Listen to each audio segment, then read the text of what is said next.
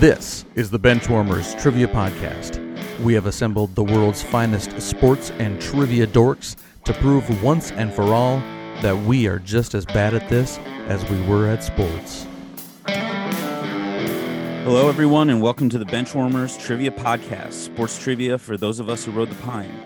I'm your host, Markkus, and today's game will be pitting the Benchwarmer team of Josh and Mason versus Benchwarmer Eric Ede and a returning player. You know him, you love him. It's Neal Fischer from Triviality. Welcome back to the bench, Neal. Why don't you take a minute, remind us where you're from, what teams you root for, and anything else that's going on in your world. Thank you, Markkus, for that lovely introduction. My name is Neal Fischer. I'm one of the hosts of the Triviality podcast. You can hear me over there every week. I'm glad to be back. Uh, I had a wonderful time on the Home Field Advantage episode, uh, which was all entertainment themed. So I wanted to do my best to uh, try regular game. I listen every week and wanted to see, you know, how good I could actually be and, uh, you know, swim with the big boys, as they say. Um, coming from Chicago, Illinois, I'm a big uh, Chicago Bears fan. Excited when they hopefully change the name of Soldier Field to Soldier Fields.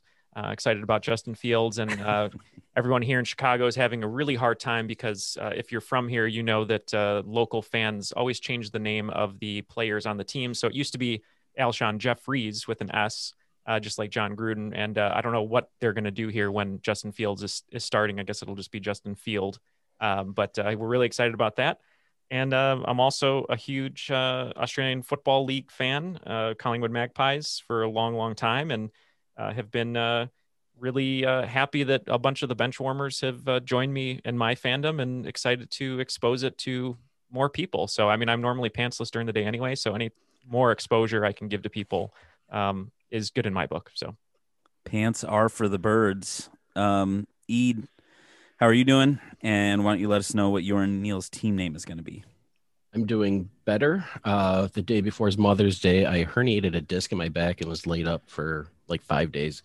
Um, so I've been hearing from my wife now for like three days that I ruined Mother's Day because then she had to cook like breakfast for everybody that came over because I could not. I couldn't stand up straight. I looked like I was 85 years old and ended up in urgent care and just to tell me that it herniated a disc and didn't really do anything for me.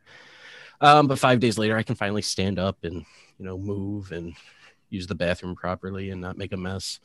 Um, but yeah, um, I'm going to kick it back over to Neal um, for our team name because uh, this is all his idea. Yes. So uh, speaking of his herniated disc, um, I thought it was fitting that I would be uh, a teammate of him today because he's going to be carrying me on his back. So hopefully that disc will uh, will last. Uh, and also the song "Stand Up" by Ludacris about uh, recovering from a herniated disc. But our name today is going to be footy related, and we're both Collingwood Magpies fans, so we're going to be buys, tries, and pies. All right. I didn't think that was going to get me, but got me. All right.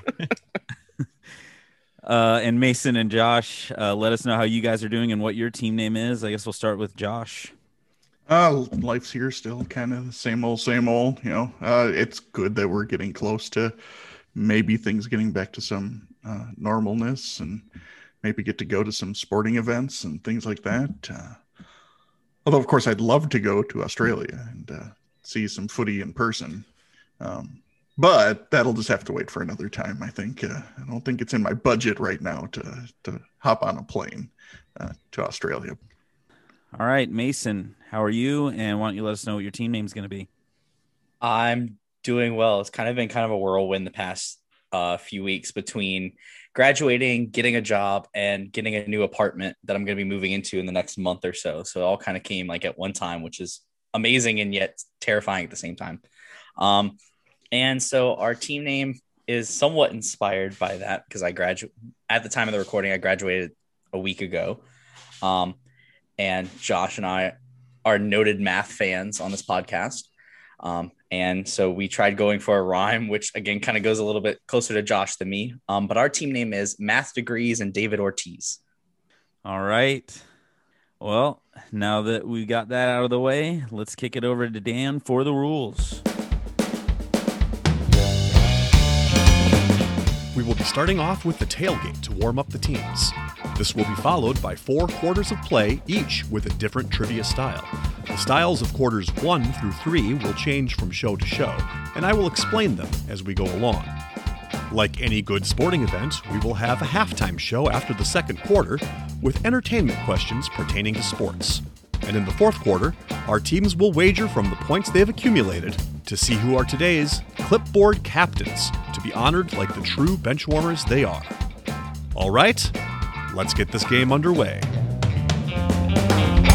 All right. It's time for the tailgate, consisting of three warm up questions with 10 points each. Question one Everyone remembers the Steve Bartman incident, costing the Cubs a pennant in 2003. Moises Alou was the outfielder involved in the play, but who was pitching at the time? All right, we're gonna check in. All right. Buys, tries, and pies have checked in. Matt Degrees and David Ortiz, you can talk it out. I don't have much to say. So yeah, it was later in the game. So my initial thought was a reliever. I think it was like the eighth inning or something. I was like that. thinking it's yeah, I was thinking like seventh or eighth. but I couldn't tell you any relievers off of that Cubs team. So, do we want to try to come up with a starter and hope that maybe they were still in the game?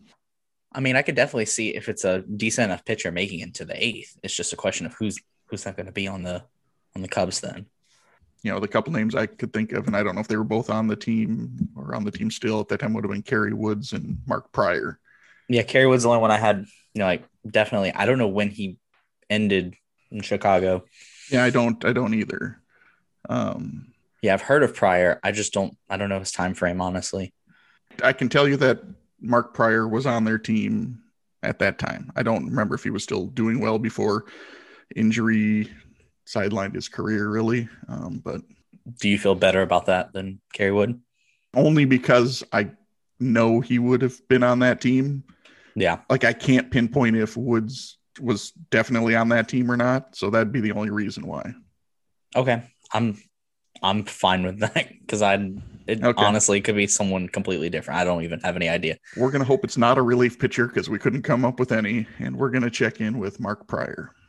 Buys, tries, and pies. What did you guys have? Go ahead, Neal. This is your name.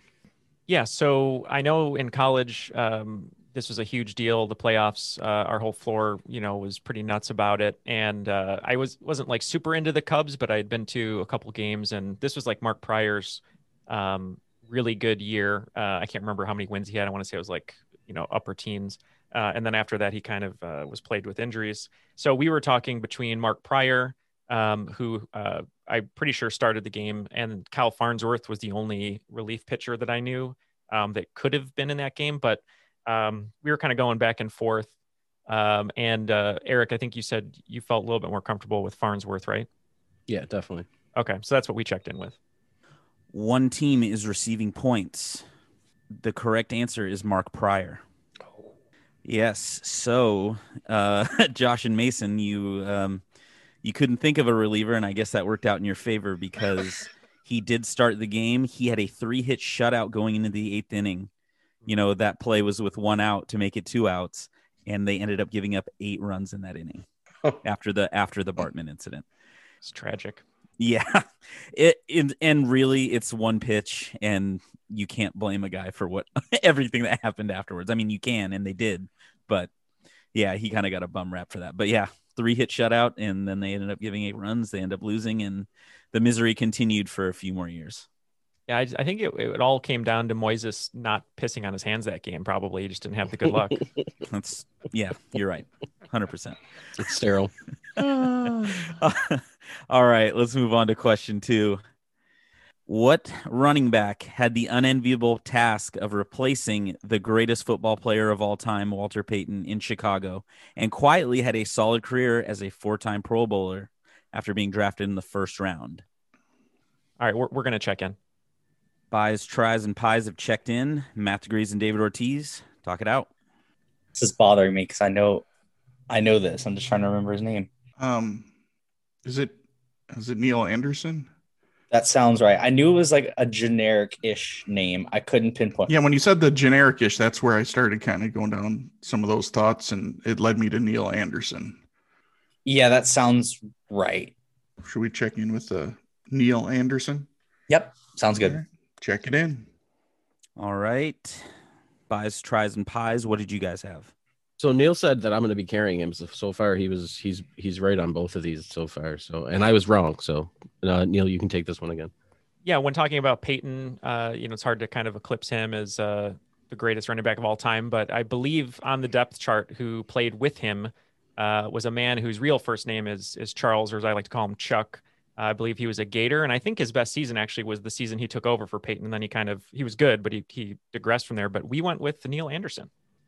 Both teams receiving points. The correct answer is Neal Anderson, and yeah, his uh, he had a he had a couple really good years. But uh, Payton retired in 87, 87 season, and then 88 the year after uh, were the first of uh, the four straight Pro Bowls for uh, Neal Anderson. He went from 88 to 91, and yeah, he just had like a solid career. Like he was he was good, and but when you're you know when you're replacing Walter Payton, it's kind of you kind of get lost in the shuffle there. I think his nickname was Savory, right? Because Payton was sweetness. should have been. I, I should have. Should have been. Yeah, there you go. It should have been. should have been missed opportunity. Well, he definitely needed some sort of nickname. You know, Neal Anderson's a pretty uh, uh generic name, like uh, Mason was saying. So yeah. All right, let's move on to question three. Pretty simple. Who is the all-time leader in three-pointers made for the Chicago Bulls? I feel pretty good about it because uh, that was a team that I didn't really pay attention to. But my friend, he he's a dork, and he finds any white. Oh, excuse me. Sorry. He finds any any basketball player. I'll just say it anyway, because who's white, and uh, and he like props him up just as a joke because normally they're not great. And I remember him talking about this dude all the time. So that's why I feel, you know. So uh, yeah, no, I think you're right with yours though. All right. Well, let's see if let's see if my gut is uh, correct still, and uh, we can check in with that if you want. Yep, I'm good. All right. Once again, buys, tries, and pies checks in. Matt Degrees and David Ortiz talk it out. Well, I just typed over to Mason. It's like I'm trying to think of players, you know, from the last decade or so when three pointers have just blown up. I got to imagine that. Yeah. The problem is I'm thinking of names they haven't played long enough to be on that list. And that's that's the thing is I'm trying to think guys who were on the Bulls for long enough who were three point shooters. I just can't imagine Jordan's at the top. Yeah, I don't think it's Jordan. I think probably him and Pippen are going to be up there. I just don't think that either of them are going to be the top. I would agree. I bet they're in the top five, but I yeah. don't think they're at the top. And I'm just trying to think other shooters. I'm trying to go through like those. What is it like the the late 2000s Bulls? Because I that's when I first kind of you know I kept up with them a little bit, but I'm blanking on it right now.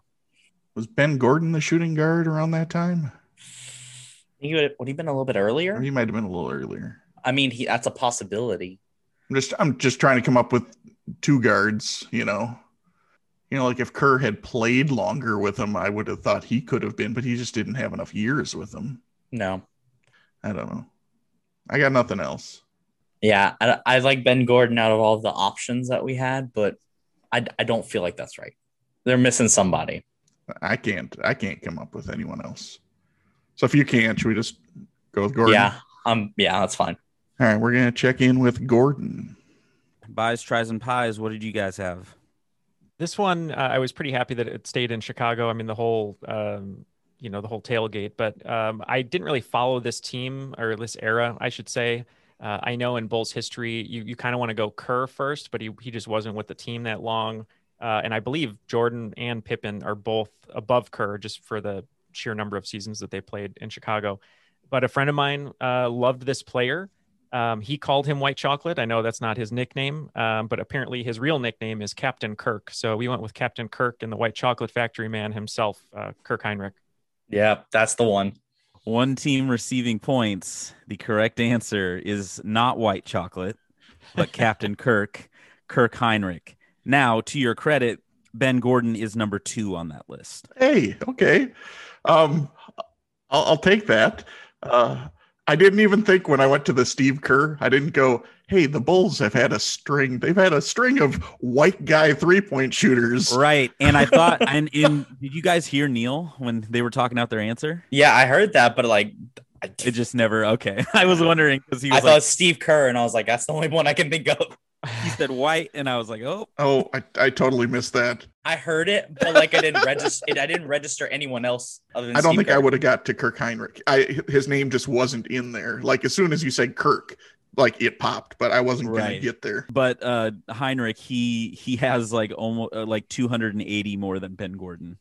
I mean, he obviously took a lot, but and and when he was drafted, what a great draft for whites because uh, uh, he was drafted in the top 10. Uh, Kansas, Nick Collison was drafted uh, by Seattle, and Seattle drafted another white, Luke Ridnour, also in that first round. So you know, From they're Oregon. just killing it. Yeah, It's the white chocolate factory. That's what I'm saying. that yeah, that draft was the, that draft was the white chocolate factory. Is this the earliest we hit episode title so far? Yeah. White Chocolate Factory, or, or it was a great draft for whites? oh man. All right. Heading into the first quarter, we have a score of Buys, Tries, and Pies with 20, and Matt Degrees and David Ortiz also with 20. Before we get to the first quarter, we wanted to let you know that we are on Patreon if you'd be interested in supporting us financially. Your contributions will be used to help us cover the costs that it takes to bring you the high quality sports trivia you have come to expect from us. There's also some great perks that come with the Patreon membership to the Benchwarmers Trivia Podcast, including bonus episodes and Benchwarmers swag. You can find us at patreon.com slash benchwarmerstp. Thanks. And today's first quarter will be the odd one out. The odd one out. For this quarter, there will be five categorized questions containing lists of six items. The teams will attempt to choose the item from the list that does not fit the given category. Each question is worth 20 points. Question one in Pac 12 Defensive Players of the Year in football Stephen Paella, Oregon State, Terrell Suggs, Arizona State, Danny Shelton, Washington, Adoree Jackson, USC, Scooby Wright, Arizona, and Deltha O'Neal from Cal. All right, we're gonna check in. Pies, tries, and pies have checked in. Matt Degrees and David Ortiz. Talk it out. You said that uh I don't even know how to pronounce his name. Paella. Paella. Something like. Mm, tasty. Yeah. Yeah, like the Uh, dish. Yeah. And uh, Wright were dominant for a decent period. Okay. They had they had like a they had like a year or two where they were pretty good. I know Paella was like I think he was one of those workout warriors if I remember correctly, as far as like doing pretty well afterward. But I don't know if I I, I am gonna assume they won defensive player of the year because like I said they had like one maybe two years where they were really really good.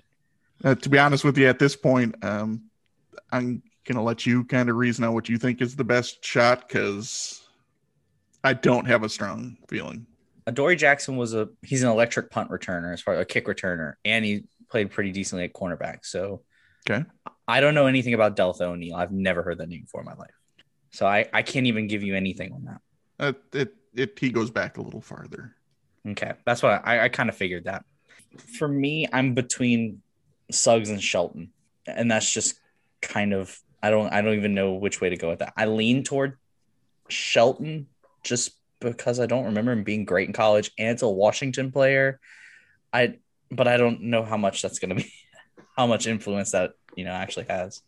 I mean, I've looked at Suggs's page. Um, I I think I recall that he has that in his list of accomplishments. So I would lean Shelton. Okay. Yeah. That, that I mean, if you're telling me those are the two, that's where I would lean. My best shot at this, I'm thinking is Shelton. I, I don't know why. Let's go with it, and you know, we either get 20 points or we don't. Yep. All right, we'll check in with Danny Shelton. Buys, tries, and pies. What did you guys have? Uh so every time I don't know if it's just me or not, but anytime I hear um you or when you guys were saying Stephen Paella, all I thought was uh Costanza's mom. What am I gonna do with all this paella? And it's the only thing that popped in my head. Sorry. Every time you guys said it, it's immediately her high pitched voice. Um, anyway, so I had it narrowed down to Shelton and O'Neal. Um, uh, I I hope I picked right. We went with Danny Shelton. I just flipped a coin in my head, and that's what I went with. Could you have coins in your head too? Jeez. I mean, if I if I need to. Hard time getting through an airport, but um, No story on that. Anytime I go through the the the uh the thing where you put your hands up, uh, it like I, I learned that if you go to the bathroom too soon before going through one of those, and not number one, number two, it sets the the butt thing off. Oh my god. Swear to God. The sphincter scanner, you mean? Or But yeah, every time I go through that thing, like they come around, they like point at the screen. They're like, uh, now gotta- I think you do it on purpose to get that I do. extra No, I do. you Eric, you do know that you don't have to show them your butthole when you go through there. Though. oh, I just want to be thorough. All right. okay. Both teams are receiving points. The correct answer is Danny Shelton. Um, so let's see. Let's run through this. Uh, Deltha O'Neal won in '99, and he was a corner, first round pick of the Broncos, I believe. One of my favorite players. I loved him. Uh, Terrell Suggs in 02 when he set the record that still stands for sacks in a season with 24 uh, Paella in uh, 2010, Scooby Wright in 14, and he beat out Danny Shelton and Hauli Kikaha, who was also from Washington. And then in two, 2016, Adoree Jackson. Uh, so funny, Mason, you almost went for my bait. I put Shelton in there because I think he's recognizable as a first round pick. So it might be easy to go, huh, okay, well, maybe he did because he was a first round pick. So, yep. Uh, so nice job, guys. Did you put right on the list because in college you had 14 Scooby sacks? he was just he was just Mason said it exactly. He was one of those like try hard, like small but fast, you know, l- white linebackers that like just racks up. He would have like 160 plus tackles, uh, and he did it for like four years, and so and then he went undrafted because he's not good. All right, question number two. The top five goal scorers in Vancouver Canucks history. So we have Henrik Sedin, Stan Smyl, Daniel Sedin, Markus Naslund, Pavel Bure, and Trevor Linden. All right, we're we're gonna check in, Neal. I have no idea on this question. I don't even know what a Canuck is, so I'm I'm happy to go with with your guess. Yeah, we're we're we're good. Buys, tries, and pies have checked in. Matt Degrees and David Ortiz, talk it out. trying to think which Sedin was the more goal scorer. Do you think the answer is going to be one of those two? I don't know. You think maybe it's a trick, like one of them's on the top five and one of them isn't, kind of thing? Maybe. Like my guess is Stan Smyl has to be one of the ones in there. I mean, this would be the ultimate banana in the tailpipe. I my guess is it's gonna be one of the Sedin brothers. I'm just trying to think of which one. I think I think Daniel was the more prolific goal scorer. I think. okay. So I would say, as a guess, Henrik Sedin would be my guess. Like initially, I was like, "Oh, both Sedins have to be up there," but and I think they would be if it was points. I think they're probably one. They might be one, two in points, maybe, but I don't know. That's my guess. I I don't have a ton of steam behind it, other than that's where I think it might be. So Yeah. I was thinking of something similar just for a game theory standpoint. Yeah. But I mean, I I don't have anything on that, so I'm good with whichever. that's wanna go with? that's the best I have. So we'll we'll we'll check in with Henrik Sedin. Buys, tries, and pies, or Eric, what did you have? Um, well, Pa- Pavel Bure's uh, brother is Valeri Bure, and he she's he's married to uh Candace Cameron. Yeah. So that's probably yeah. Um, which actually in Neal's chat with us, Kirk Cameron's already come up once in our chat. So Yeah, while we're talking about all these questions, we're trying to save Christmas at the same time. So yes. in a small town. Yeah. Um, but no, it's I, I knew it was one of the Sedins right away. I knew one was more of a goal scorer than the other, and being an Avalanche fan, I hated both of them equally. Um, but it, it's definitely Henrik. Both teams receiving points. The correct answer is Henrik Sedin. And Josh, you are absolutely right. When I looked at points and both Sedins were on there, and I was like, hmm, I'll go goals. And then I saw that Henrik was out. So that's what inspired the question. Daniel's number one, 393. Then Markus Naslund, uh, 346, Trevor Linden, 318, Stan Smyl, 264, and Pavel Bure with 252. And Henrik Sedin is seventh on that list with 240. All right, let's move on to question three. Question three will be San Diego Padres career home run leaders. So this would be the top five Tony Gwynn, Dave Winfield, Ryan Klesko, Nate Colbert, Phil Nevin, Adrian Gonzalez. Uh, all right, let's do it. All right, we'll check in. All right, buys, tries, and pies have checked in. Matt Degrees and David Ortiz, talk it out. So Mason, you said your first thought is Klesko because he played for the Braves for a while. He was with for the Braves for a, a, a while, but yeah, my brain initially goes, well, Tony Gwynn didn't hit very many home runs, but he played with them forever and Yeah. he probably hit enough to maybe. And I don't think of the Padres as being this team that's had a history of like just power hitter after power hitter. So yeah, I'm fine with going with your initial gut instinct because I don't have a strong one on on this one at all. So yeah. I mean, it's not very strong, but that was just kind of like first instinct was that, but I I couldn't even tell you for sure. let's just go with your first instinct because like i said i got that works just fine for me otherwise we could pick a couple of these other ones and but yeah i said let's go with it Okay, we'll check in with Ryan Klesko. All right, buys, tries, and pies. What did you guys have? So I had it narrowed down to Gwynn and Klesko, kind of like almost the same exact reason um, why you guys did. I know Klesko came up with the Braves. Um, Gwynn wasn't really a home run guy. Shocked that he's even close to their list, I guess. Um, but Neal push said, "Let's go Klesko over Gwynn." Um, he, he's he's onto your tricks, Markkus. So uh, Yeah, I'm like uh, Chazz Palminteri in Night at the Roxbury. I know your tricks. You just grab my ass. Sir, from here, that is a physical impossibility. I told Eric, I was like, I just think um, Gwynn, you know, this is a franchise that isn't really known for power hitting, more, you know, strategic, uh, technical hitting. And I know you had Gwynn in there, and I'm like, that's got to be a trick because he must be up there. Why would you? I don't know. I just thought it was a trick. So that's why I led Eric astray. Yeah, and I I am shocked. I did tell Neal that uh, that Ken Caminiti's not on the list. He's one of my favorite um, non-White Sox players of all time. For him to not be on there, I guess he wasn't there long enough. Um, but yeah, uh, we went with Ryan Klesko. Both teams are receiving points. The correct answer is Ryan Klesko.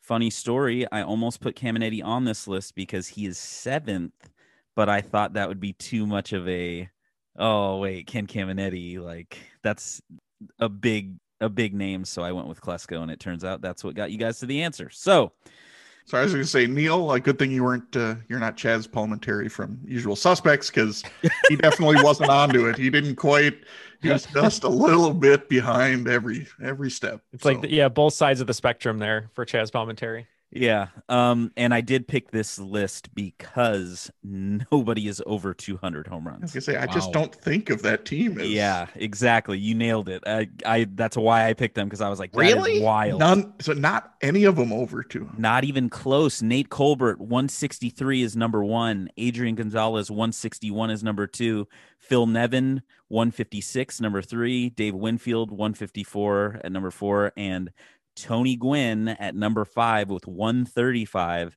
And Klesko was at 133. On to question four Los Angeles Clippers top five blocks leaders. Benoit Benjamin, DeAndre Jordan, Chris Kaman, Bob McAdoo, Michael Olowokandi, Elton Brand. Question: Answer. Are we counting previous teams? Yes, it includes that team that when they weren't the Clippers. Okay, all right. Yeah, Neal. Then it's I think what I said originally. I'm good to check in with that. All right, we're gonna check in. Once again, Vice Tries and Pies have checked in. Matt Degrees and David Ortiz. You can talk it out. So Mason, I think with with that question that was just clarified, That's the Bob McAdoo situation. Um, and I was already leaning that I thought he probably was in the top five. Uh, like I said, I, my gut tells me Michael Olowokandi, and once again, Yeah. that could just be skewed from my thoughts of him from when he was a Timberwolf, and that guy had way more interest in getting to the club than playing basketball. Yeah, I don't think he was there long enough to get on that on top five. I don't think.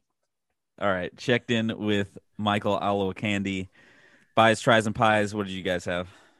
So once I got my clarification um, of the former Buffalo Brave, um, it's Michael Olowokandi just made the most sense. Kaman had to have been up there.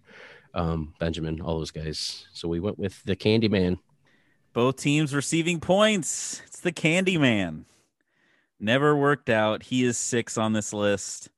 527. Bob McAdoo is five at 614. Kaman had 707. Brand 1039. Benjamin 1177. And DeAndre Jordan, number one, with 1277 blocks. Uh, question five Most title fight knockdowns in UFC history. So this is men, and this means I'll give clarification to a knockdown, meaning they struck an opponent and they fell to the ground. It's when they're vulnerable. It le- you know sometimes guys miraculously recover, but these are times that they were struck and fell to the ground. These are the most knockdowns in UFC history. Cain Velasquez, Anderson Silva, Daniel Cormier, George St. Pierre, Conor McGregor, Chuck Liddell. I think we have to pull out the D6, huh? Maybe. I I think it's I think it's time to pull it out. Pull the D6 out. I got one right here. D6. Yes. Eh, it's probably not the right answer, but we're gonna check in. hey, 16.66 this is 6% chance. I'll take it. That's what we're going with right there. Sure. Sounds good. All right. D6. I mean, math degrees and David Ortiz have checked in. Buys, tries, and pies. You guys can talk it out. All right. So I don't know too Uh. much about UFC. Uh, do you or I, I, I mean, all I know all the names. I know, I think enough about them. Um, Cain Velasquez has to be on there. Uh, I would think S- Silva has to be right. Isn't he like considered the best? no, I he it was, I I don't know if he was so much of a striker as he was a. Maybe I'm wrong. He's the only one I'm not terribly familiar with, um, as far as watching. As far as watching, okay.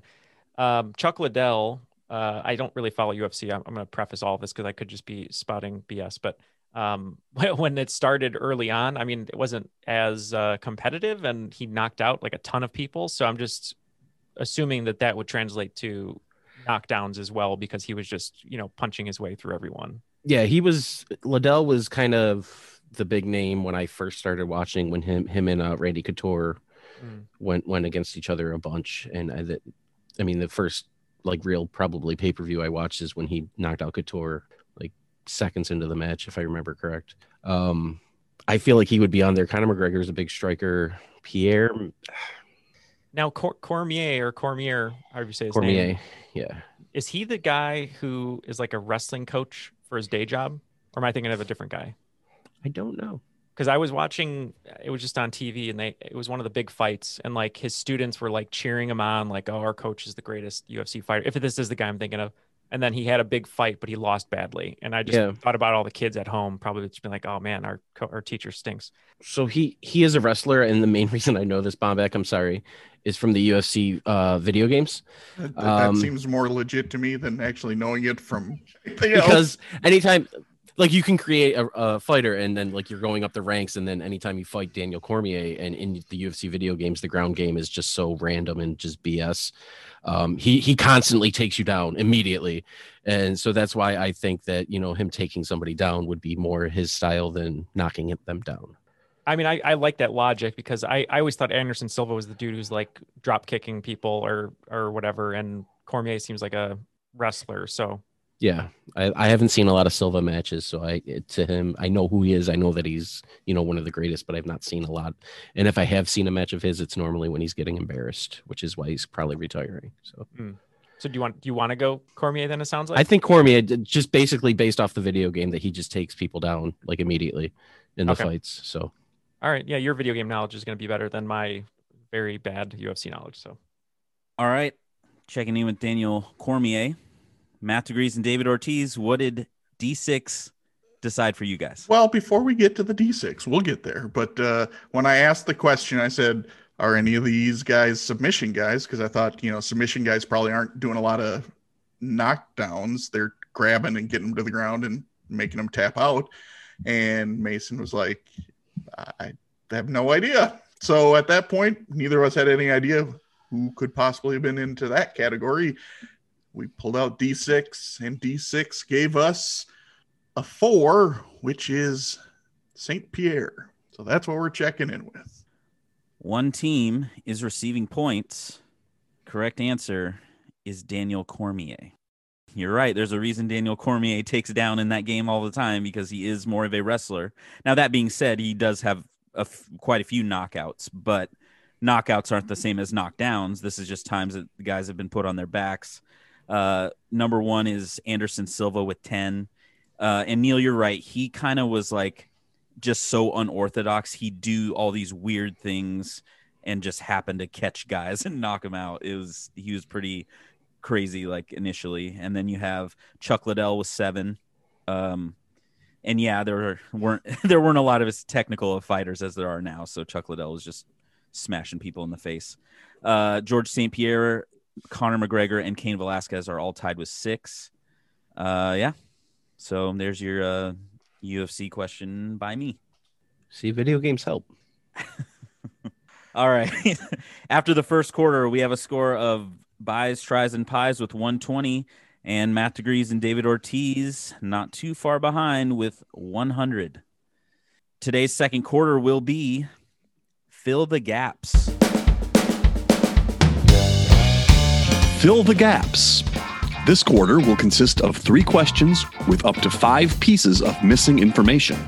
The teams will attempt to fill in each piece of missing information. Each answer is worth 10 points. Question one is about the most famous play in Seattle Mariners history, the double. In game five of the 1995 ALDS against the Yankees, blank hit the game winning double off of blank to score blank from third and blank all the way from first to send the Mariners to the ALCS. Blank didn't start the game, but got the win despite giving up the lead in extra innings. All right, Josh, you ready for this one? I was rewatching the Seattle Mariners thing today. So I'm let me get let me get there. Yeah, yeah, I can- yeah. I, I think I can get all five of these. Just You let me get there. dog. Let me get there. Hold on. Dirty dog. I literally was watching Who it. does Like, research? no, I was rewatching it because I really enjoy it. I was watching it and I Oh, watched It's this one of video. the greatest baseball series of all time. I watched care this video again. says. Let me let me let me get to I'll it. let you. I'll let you have. It might be one of them. I'll let you have that. All right, I think All right. I think we're good. We'll check in. Matt Grease and David Ortiz have checked in. Buys, tries, and pies. Talk it out. The first thing I said to Ede was uh, just thinking of Mariners players because I'm not as you know great with this, uh, but uh, that era I actually did watch a lot. I was a big uh, Cleveland fan. I still kind of am, but I just don't really follow it as much anymore. Anyway, that whole late '90s, um, I did follow quite a bit, and I know the Mariners. You know, the first two I thought of were Edgar Martinez and Ken Griffey Jr. And I was thinking Edgar Martinez would have been batting cleanup over Ken Griffey Jr. So we kind of uh, collectively thought it was probably Edgar Martinez batting, right? Eric? Yeah, so I, I I'm pretty sure it was Martinez with the hit. And if you look, if we go backwards on the order, Griffey would have been before him, so possibly on first. Um, and then I know uh, White Sox second baseman uh, Joey Cora went to Seattle. That was his first year in Seattle after leaving Chicago. Um, he would have probably been in the top of the order somewhere, either one or two, probably two. Um, so he may have been on third. Okay. And with the pitcher, I first I said Riv- Rivera or yeah, Rivera, but I I knew you said that it wouldn't have been It's him. kind of early for him. Yeah, it's kind of. I know Um, he may- he may it may have been his first year, or maybe '96 was his first year, but I know it's still kind of early for him before he was really that guy. Well, there is a pitcher I was thinking of. Um, like I said, I was really into Cleveland that era. There was a guy who came from the Yankees the the next year when they made another, I think, playoff run. Um, I don't remember his name. I know he had he had like uh, your generic goatee, and he always looked to me like Kevin Nash with like short hair. and I can't think of his name. It was, I want to say it was like Scottish. So he was small, sexy. Small, he was small, sexy. Yeah, he was Scottish, or it was like an Irish sounding name, but he was like a skinny, skinny white guy with a goat. A goat. I got, I got. Thank you. I got it. It's Jack McDowell. That's it. That's him. Yeah. It's Jack McDowell. Off of that description, that is so disgusting. That you That is guys ex- just got that off. Of That me is exactly who describing he's him. describing. Oh my god. That's definitely Um, him. Yes. Okay. Yeah. I don't know if he was the pitcher though. To, to be honest, I just Well- he was a pitcher I knew that went to the Yankees or they went to the Cleveland after. so what what happens is um game five would have been you know if they didn't start that game it's normally fifth starter would have started game five um so the aces would have been on plenty of rest and in an extra innings game they would bring them in normally i know mark buehrle did it a couple times um for the white sox in like the later series um so it makes me think, you know, where he puts didn't start the game but got the win despite giving up extra in, in it, a run would be Randy Johnson for the Mariners. Okay. All right, and then Jack McDowell would be the Yankees. I believe he was the Yankees ace that year. I could be wrong. So we can go with Edgar Martinez Mhm. and then the double off of that would be McDowell to Okay. score Cora from third and Griffey from first, and then Randy Johnson didn't start the game but got the win. I'm good We'll that. we'll check in with that. Okay, math degrees and David Ortiz. What did you guys have? I had to get through them all, but yeah, basically Eric described it that I think they were the game three starters and they both came in in relief. I want to say they both pitched like three innings at least. Like they both went for a while. Um, the only one I struggled with was who scored off of third. And I don't know why, but when I when I was watching this, the name reminded me of uh, another player that was at the time later manager, uh, Alex Cora, and I don't know why I was like maybe they're related, maybe they're not. I had no idea. Um, so I think that's kind of where that connection went. But we went with uh, Edgar Martinez, McDowell, Cora, Griffey Jr., and Randy Johnson. Both teams receiving full points. That yeah, you guys nailed it. Uh yeah, the it's the play that saved baseball in Seattle. If that Yeah. I mean they came down back from like with only a few weeks left. They were down like t- something crazy like tw- like 18 games or something ridiculous and they just slowly made their way back. They had a one game playoff with uh, the California Angels and then this was to advance to the NLCS where they get slapped around by Cleveland and that was sad but this is like the iconic play of of my childhood is remembering exactly this play. So yep. Yeah. The correct answers uh Yankees uh yep, it was Edgar Martinez off of Jack McDowell to score Cora from third and Griffey all the way from first and Randy Johnson pitched 3 innings in relief because yeah, it's do or die, win or go home. So yep. And it was uh, Jack McDowell is uh, White Sox great as well. That's so I think that Oh, was that's that's right. Yeah. Yeah. So when you when you Yeah. said his name, I'm just like he played for the Yankees. I didn't know where he went after that, but Let's move on to question two, which is about the Beast Quake. All right, I gotta go. and I did this before I knew you're on, Mason. So Oh, you're this is gonna bring up bad memories. But go ahead. it is. All right. Marshawn Lynch gets the handoff and appears to be stuffed at the line of scrimmage. After he breaks free, he splits defensive tackle blank and free safety blank. Cornerback blank attempts to drag him down from behind, and then fellow cornerback blank gets thrown to the ground before defensive end blank makes the last ditch dive at Lynch's legs. He scampers his way the rest of the way to the end zone before jumping backwards. Hold my dick. So I gotta name the five defenders. this is Oh, gonna be super super easy getting- for Mason. Who are getting Uh, tossed around. The, the okay. I don't, mm. Is the greatest play in NFL history. All right, yeah, we're gonna we're gonna check in. Buys, tries, and pies have checked in. Matt Degrees and David Ortiz. Talk it out. I it's painful because I'm missing the the DN that's opposite Will Smith, and I don't know which D tackle it is. It's either Remi Ayodele or Sedrick Ellis because those were the two starters at defensive tackle. They were there for they were both there for a few years. I just don't know which one it is. I'm pretty I feel I'm feeling better about the other three now that I'm kind of trying to have my recollection of it. So the two that I had in my head were the Sharper and Porter, and Porter was Yeah. the one who got trucked.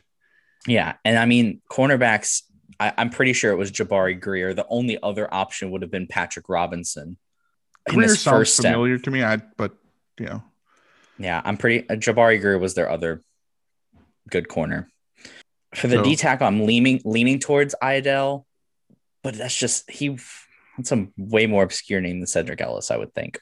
So that's why I mean kind of- Ellis is the name that like I'm not even sure I know I I Adele, but like if you if you made me pick one, I'd pick Ellis, but that's not I have no real reason for that other than it's a name I've heard. yeah. And the defensive end, I just don't remember who it is. I I probably just go Will Smith for that, even though I don't think it's him. It's the other one, but that's the only DN that I can think of at the time. Yeah, I guess we'll just another three we're fine with. So I guess we'll go ahead if you're good with everything, because I I I don't think any other thing is going to get me the other name. So you're feeling if you're feeling good with the or feeling you have an inkling on that first one of the two D tackles, I got no issues. okay. So we'll go ahead and check in with Idell, Sharper, Greer, Porter, and Smith. Buys, tries, and pies. What did you guys have? I could not really picture anybody specifically in the play. Um, so just based on positions is how I attack this. Defensive tackle would have been Ellis. Uh, free safety, I believe, was sharper that year. Um, then we had cornerbacks Greer and Porter in that order, and then defensive end. The only one I could think of was uh, Will Smith. So both teams are receiving points. Yay. I was hoping so. the defensive tackle was Remi Ayodele. The free safety was Darren Sharper. The first corner was Jabari Greer. The corner, uh, the second corner was Tracy Porter. And the defensive end was Alex Brown, Oh wow. Florida Gator Alex Brown. No? How long did he play there? I don't even remember that name. I thought he played there for a couple of years. I, Bear, Bears Alex Brown? Same guy. Oh wow, I Yep. didn't know that. See, I, the only reason I, I told Eric, I was like, I don't really know this play, obviously, and I don't know the players, but I knew Tracy Porter from eating turkey with Jay Cutler and Michelle Tafoya on the Thanksgiving game against Green Bay. I knew he was on the Saints. I was like, was he on this defense? So So uh, yeah, so Matt Hasselbeck at the end of that play, he basically blocked Alex Brown and almost making the tackle. They definitely could have called a block in the back on that. I don't. I mean, it's the quarterback, so they're never going to do that. But he like basically forearm shoves him almost into the tackle. So, yep, Mason, I'm sorry I had to do that to you. So that's on fine. that, uh, buys, tries, and pies gets 30, and math degrees and David Ortiz got 40. I don't Nice mind job, having to re- recall those bad memories to gain 10 points on them. That's fine. Question three is in the 1985 NFC Championship game. Because a lot of people focus on that 85 Bears team and the Super Bowl, but the NFC Championship game loved it. So the Chicago Bears defeated blank 24-0 to advance to the Super Bowl advance to Super Bowl 20. Jim McMahon scored twice, once on a touchdown run and again in the third quarter on a TD pass to blank. The vaunted Bears defense held blank to 46 yards rushing and put the icing on the cake when blank sacked Dieter Brock and blank scooped it up and went 52 yards for a touchdown. this is the second question in this round where I actually seen a video about this recently, but it wasn't this play. Yeah. What? It wasn't this play. It was about the 85 Bears, but it wasn't this play at all.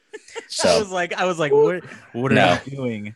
no, I'm gonna start looking around like no, I it's about something off of that, but not exactly. All right, let's go with it. Okay. So you guys are checking in. Oh, yeah, I guess so. We're gonna check in. All right, buys, tries, and pies have checked in. Matt Degrees and David Ortiz, talk it out. well, we feel good with it being the Rams. Yeah, Dieter Brock had like his one year wonder with them Yeah. around that time. So yeah, And uh Gault, Willie Gault um would be the wide receiver, and I think It's gotta be Dickerson. It's gotta be Dickerson. Dickerson for running back. So then it's the sack and the scoop, right? And Yeah. I, I mean, it makes sense s- that Dent would be the one to get the sack. Yeah. So to clarify on the video, it was about Richard Dent threatening to boycott the Super Bowl to get a contract extension or like a bigger contract. And so I want to say that he had a sack in that game and it was referenced in the video. Like, and Okay. you know, he wasn't getting any leverage. So he's like, I'm going to sit out. He was threatening to. It didn't happen, obviously, but he was threatening to because of that and his previous performances. so then the question is, who scooped it? Yeah. And I mean, I would think it's probably going to be, I would think it would be a linebacker, but I don't know. that's where my thought was as a linebacker. Um, but I can't, you know, Other than of Singletary. Singletary, I, I don't know who else their other linebackers were. man, the only other guy on defense that wasn't a lineman would have been Leslie Frazier, but I doubt it was him. So I mean, we can go with Singletary. I, I can't since I can't think of any other linebackers. I'm fine with that. Um, so we're saying Rams, Gault, Dickerson, Dent, Singletary. Right? yep, All right. sounds good. Check that in. Buys, tries, and pies. What did you guys have? Yeah, we were talking back and forth, and um, I know this team pretty well. I was born this year, um, or I should say, a year. I was a year old when they they won the Super Bowl, so uh, the '86 season playoffs. Uh, but yeah, we um, we concur on a lot of it. Uh, and just to confirm, we said it was the Rams. We said it was Gault, uh, Dickerson, Dent was the one who forced the fumble, had the sack, and Marshall was who scooped it up. Both teams are receiving points. The Chicago Bears defeated the LA Rams. The touchdown pass was to Willie Gault. Eric Dickerson uh, was held to 46 rushing yards. Richard Dent sacked Dieter Brock. And Mason, I got to be honest, I left Dieter Brock in there because I thought that wouldn't be much of a hint. That's what Because- gave me the Rams. That's because honestly that's what, how I. Okay, well, there you go. because I I only know Dieter Brock because of this, um, or yeah, because of this game, and Wilber Marshall scooped it up and went 52 yards for a touchdown. We have uh, buys, tries, and pies with getting 50 on that, and Matt Degrees and David Ortiz picking up 40. Yeah, they they shut out they shut out the Rams 24 nothing. They shut out the Giants uh 20 or 21 nothing and then obviously they gave up 10 to the Patriots in the Super Bowl. But uh yeah, I mean it was just complete complete dominance and it started snowing like right as it happened. So there's a cool video of like a close-up shot and the ball comes out and then you just see Wilber Marshall pick it up and there's snow like slowly falling. It's pretty it's pretty cool. So And Marshall, I believe, too, also was a um, Washington football team member in their Super Bowl as well, like a year or two later, right? Yeah, he had he. If you watch some of like, if you were to just pick up like a compilation of like quarterbacks getting absolutely killed, like in that era, Wilber Marshall has like four or five of those, Hmm. just like complete like crown of the helmet, like death shots, and you're like, oh boy, hope he's okay. so after the second quarter, the lead has not changed. The scores have buys, tries, and pies have 250, and Matt Degrees and David Ortiz with 230. We're holding in there. We're holding Yeah. our own. it was only because it was things that I had either seen or lived through. I'm uh, I'm, Yeah. I'm nervous as we head into halftime with You got Yeah. Mason. Halftime's not his uh, thing. with with Yeah. Mason. It's not usually super strong on the halftime. sorry. And Ne- no, no, it's okay. But then we also have Neal on the other side, Yeah. so I'm I'm really nervous how the half. yeah, my cultural illiteracy combined with Neal on the other side, it's not gonna. I don't think it's gonna turn out well. And that brings us to halftime. It is now time for the halftime show. There will be five entertainment questions pertaining to sports, with each question worth 20 points. Question one in halftime. What former NBA champion played the bespectacled tech expert opposite Will Smith and Martin Lawrence in Bad Boys, um, Bad Boys and Bad Boys 2? We can check in. Holy shnikes! I, I haven't even. I don't even have the. question I didn't write it down yet. Hold on, hold on. I'll post it here. This is Trying what I was write things talking. down. This is what I was talking about. Yep, that, and this is where it ends. I'm gonna I'm gonna go upstairs. Neal, you got this. Yeah, sure. All right. It's bathroom break for me. Uh, wow. Listen, Um, I was on that home court advantage game. I Me too. Wow. I, uh, It made it made writing halftime very difficult because I was like, what do I? How can I? How? Oh, geez, if you're gonna try to trip him up, then we're really screwed. I don't think you're really. No, I think I gave up on that because oh, I Oh, was yeah. trying really hard, and then I was like, you know what? I'll just make these what I think is gettable. God, I haven't seen these movies in like forever. I haven't seen them. Well, You, that- you might already know. what? Come I, on. I, honestly, it's not a shock that Mason said it, but I'll tell you right now, I've not seen him either. What? Oh wow! Oh, you don't know about Mike Lowrey? Lowrey? No, Mike I'm- I'm- Lowrey. I want to say I like three Martin Lawrence movies, and one's Big Okay. Mama's House. and Blue one's Streak. Blue Streak. Yeah. Yes, Blue, I love Blue Streak. Yeah. As I was saying, that's one. What's one of them. Get him and with the eyes move. Buys, tries, and ties have checked in. Matt Degrees and David Ortiz, you can talk it out. So I think so. Bad Boys was mid '90s, the first one. So if he was in both of these movies, it would have been somebody who was a champ before the mid '90s. Does bespectac- does bespectacled have any kind of that's a hard word to say apparently have any kind of clue like is it someone maybe a nba player that maybe wore glasses or something Like, I mean, James Worthy, but I just don't think he ever got into acting. That's not a. I don't recall him. Like, I, I'm trying to think if there were other guys. i mean i might be leading you down a completely wrong path here. I was just I, well, wondering no, I mean, I that you would think that might be a clue, but um, Kareem Abdul-Jabbar wore goggles, but I don't remember. I don't remember him being in I feel like i would know of course, yeah. I horace grant. I mean I don't know. Let's just pick a player that maybe wore glasses maybe not but well, one who like we could go Kareem. I don't think he was in it, but he wore goggles and he And even acted. acting. So sure I I don't recall him being in them. But let's just check in with Kareem Abdul-Jabbar. Buys, tries, and pies. What did you guys have? I didn't have anything. Knew this one right away. Uh, love the Bad Boys films, the Bad Boys universe, whatever you want to call it. This person I really enjoyed. Uh, probably the year after he did this cameo uh, when he starred alongside uh, Whoopi Goldberg and Eddie about the Knicks, which is a fun '90s basketball movie. Uh, and it makes sense that they would have included him in Bad Boys, taking place in Miami, because uh, he was uh, on the Heat. I think the year or two before this movie came out, and we went with John Salley. One team receiving points. The correct answer is John Salley. I thought you were going to say Bad Boys because he was on the Bad Boys Pistons. I I don't think I would have necessarily even gotten. Although he has done more. yeah, he's done other acting stuff. Yeah. Yeah, yeah. I d- I don't think I would have gotten there though. I just That's fair.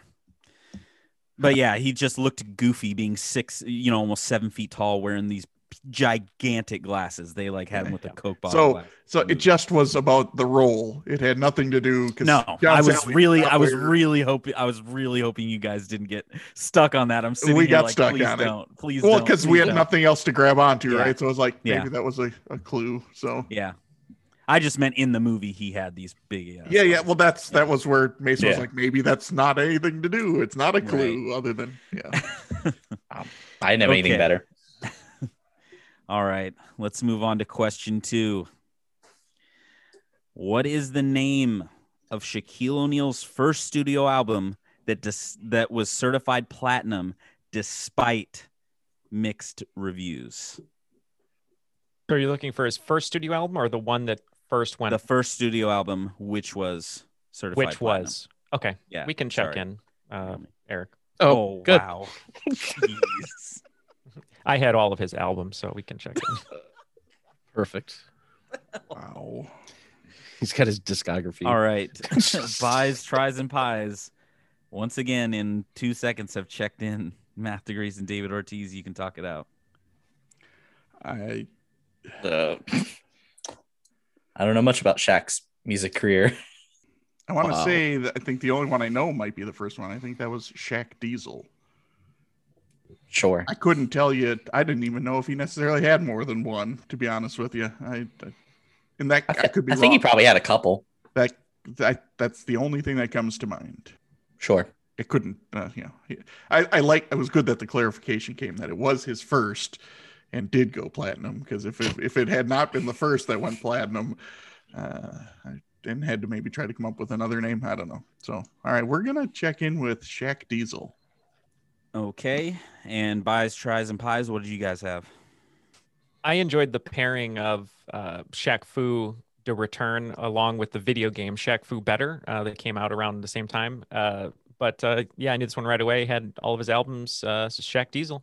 You had all his albums. I was a fan. I used to. So here's the thing. I used to have his albums. I played the video game, and then my favorite pair of shoes to play basketball in were his Reeboks that had like the uh, hip, hypnosis looking design on it. Oh. Damian Lillard just played in a in a, a pair that were inspired by that. Did he? Shaq- Yeah. It was it Shaqnosis or something like that. Yeah, Shaq Yeah, I used to wear those all the time. So I, So I did both- Insta pumps. Both teams are receiving points. The correct answer is Shaq Diesel, and he had four studio albums. mhm. Love you it. can't stop the rain is one. You can't And, stop the uh, rain. R E I G N. Uh, you said Shaq Fu Da Return. Yep. And then the last one was respect. Respect. Yeah, yeah, right. 1998. oh, thank goodness I've heard of one of them. Yeah, good thing. That's so Actually, I, I, think I've it on- heard of Shaq Fu, but I, I feel like I have, but I wouldn't have ever been able to come up with that. But The It was a video game on Sega that was really good. Shaq Fu. I mean, it was? wasn't gr- really good. It was just fun because it was Shaq, you know, beating up people. So Let's move on to question three. In Jerry Maguire, Cuba Gooding Jr.'s character Rod Tidwell wore number 85. What real life receiver and two time Pro Bowler was wearing 85 at the time for the real Arizona Cardinals and had footage used of him throughout the movie? We can check in. Oh, boy. oh, good. I'm glad you picked up that. Come on, one. guys. Lord, I knew the movie What references, hell? but you don't get extra points for getting it quickly. No, you don't. but once again, apparently I'm just softballing these in for them. Buys, tries, and pies have checked in. Matt Degrees and David Ortiz, you can talk it out. I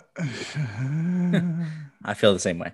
so once again, we're in the mid '90s. Right. We have a time frame. So, So, now receivers for the Cardinals.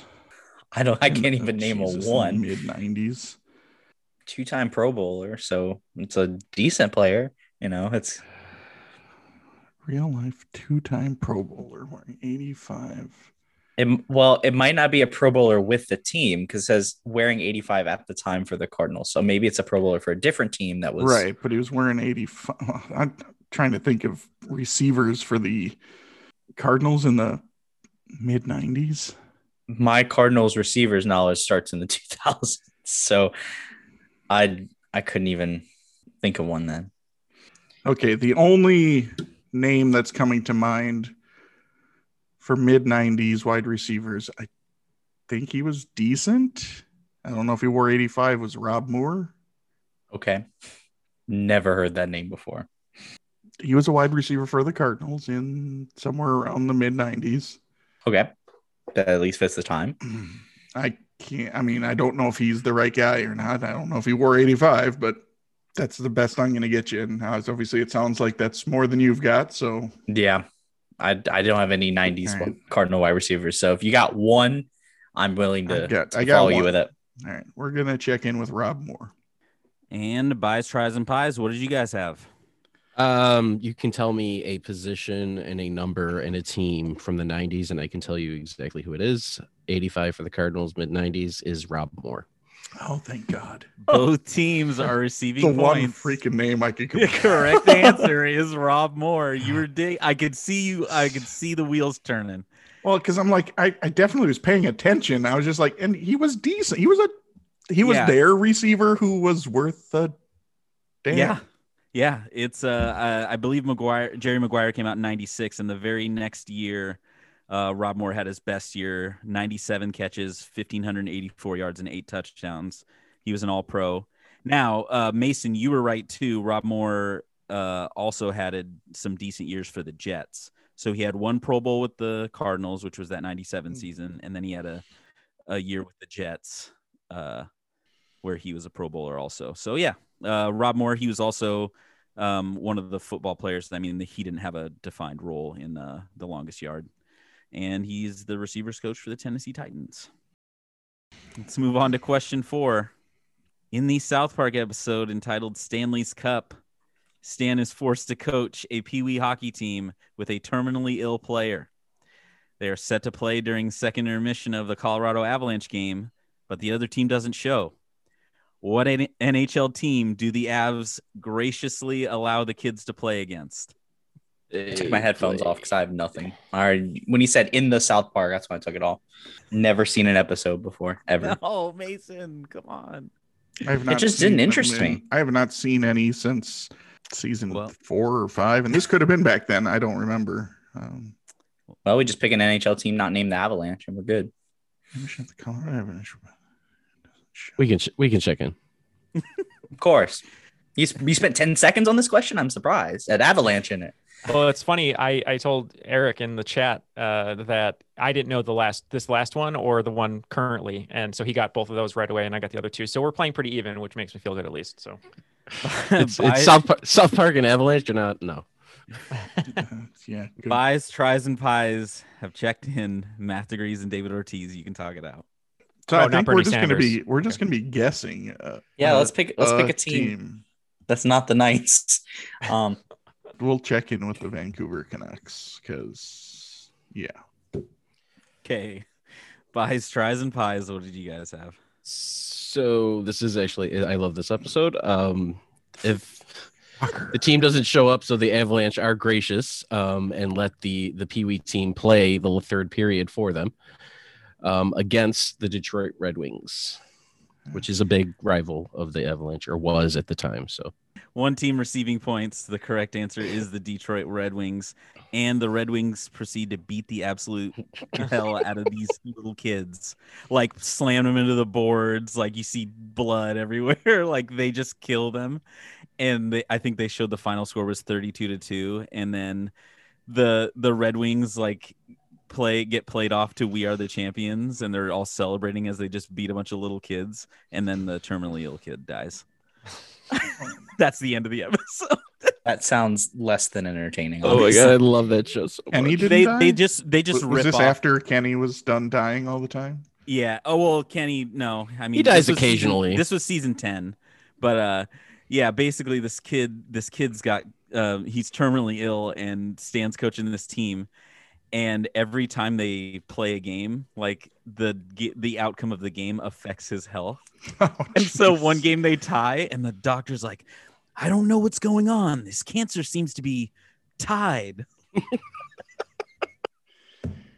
oh my gosh. So yeah, they rip off uh, Mighty Ducks because uh, Stan gets his bike towed, and the only way to get it back is to uh, coach a hockey team. So That- yeah, great that episode. that reference lost on me. yeah, all right. Well, anyways, let, let's move on to question five. In 1991, what NFL team used the Hammer song Too Legit to Quit as their unofficial theme song, with Hammer appearing on the sideline throughout the season, team and team cheerleaders, players, and even the head coach appearing in the music video? we can check in. Oh God, I feel like we might be, honestly. huh? I actually think I might know this. Uh, I think. So- All I'll, let. I'll let Markkus say what he's got to say, Oh, and then we can yep, talk it out. yep, yep. Buys, tries, and pies have checked in. Matt Degrees and David Ortiz, you can talk it out. I'm pretty sure he wears a Falcons jersey in the music video. I think you're right. I think we we maybe have had something that was adjacent to this question at one point. This sounds familiar, like we've had a discussion about it at some point. That's Um, not where I know this from, but yeah, I I think we have had this discussion. Yeah. this. I, I I think yeah, I think it's the The only question I've had anything on for this halftime, so at least it'll Oh, end on a this is all you, Yeah. Mason. You Hey, answer. I I remember watching part of the music video and seeing the jersey. So we're gonna check in with the Atlanta Falcons. And bias, tries, and pies, what did you guys have? Um, I actually did ask a question about this previously, asking what coach appeared in the video, and Mm. it's Jerry Glanville of the Atlanta Falcons. I wish I knew that. Hey, that's all right. Letting us have some points is okay. And actually, Mason didn't even have it from that. So right. So both teams are receiving points. The correct answer is the Atlanta Falcons. There was a bunch of athletes in this music video, though. Uh, Roger Clemens, Jose Canseco, um, Ronnie Lott, and Roger Craig playing for the Raiders are in this video, which is pretty weird to say out loud, but uh, yeah. So he released this music video, and there's like a regular version, and then there's like a movie, like Michael Jackson style movie version that's like 15 minutes long, and I wasted 15 minutes of my life watching it yesterday. James Isn't Brown's Kirby in. Puckett It's- in there too? For Yeah, Josh? Kirby Puckett is Yeah. in that. yeah, it's a it's a I gotta go back and watch video. that now. yeah, it's it's so long. At the beginning, there's a bunch of actors. It's all, you know, Hammer quit the business. Oh my gosh, and it's so ridiculous. It's such a Was that the- ridiculous. Was that extended one the one with like the the, the news reporters? yes, and, like, and it's yeah, uh, it's Jim Belushi is the Yes. is the music or is the reporter. Yeah, it's so weird. And then you get a gratuitous uh man thong groin shot of MC Hammer working out in like a dark room, and I'm like, oh, why are they doing this? so, anyways, after halftime, we have a score of Vies, Tries, and Pies with 350, and Matt Degrees and David Ortiz with 290. And now on to the second half. We'd like to take a minute to invite you to follow us on Facebook, Instagram, and Twitter at BenchwarmersTP. We also have a Facebook group for fans of the pod called The Bench. Join us there to comment on the latest episodes and share cool sports facts and trivia. If you'd be willing to rate and review us on iTunes or Stitcher, we'd greatly appreciate the support so that other people may find this podcast. Thanks. Today's third quarter will be the missing link. The Missing Link. This quarter will consist of five questions with theme linked answers. The teams will attempt to answer the questions and guess the theme. Each question is worth 20 points.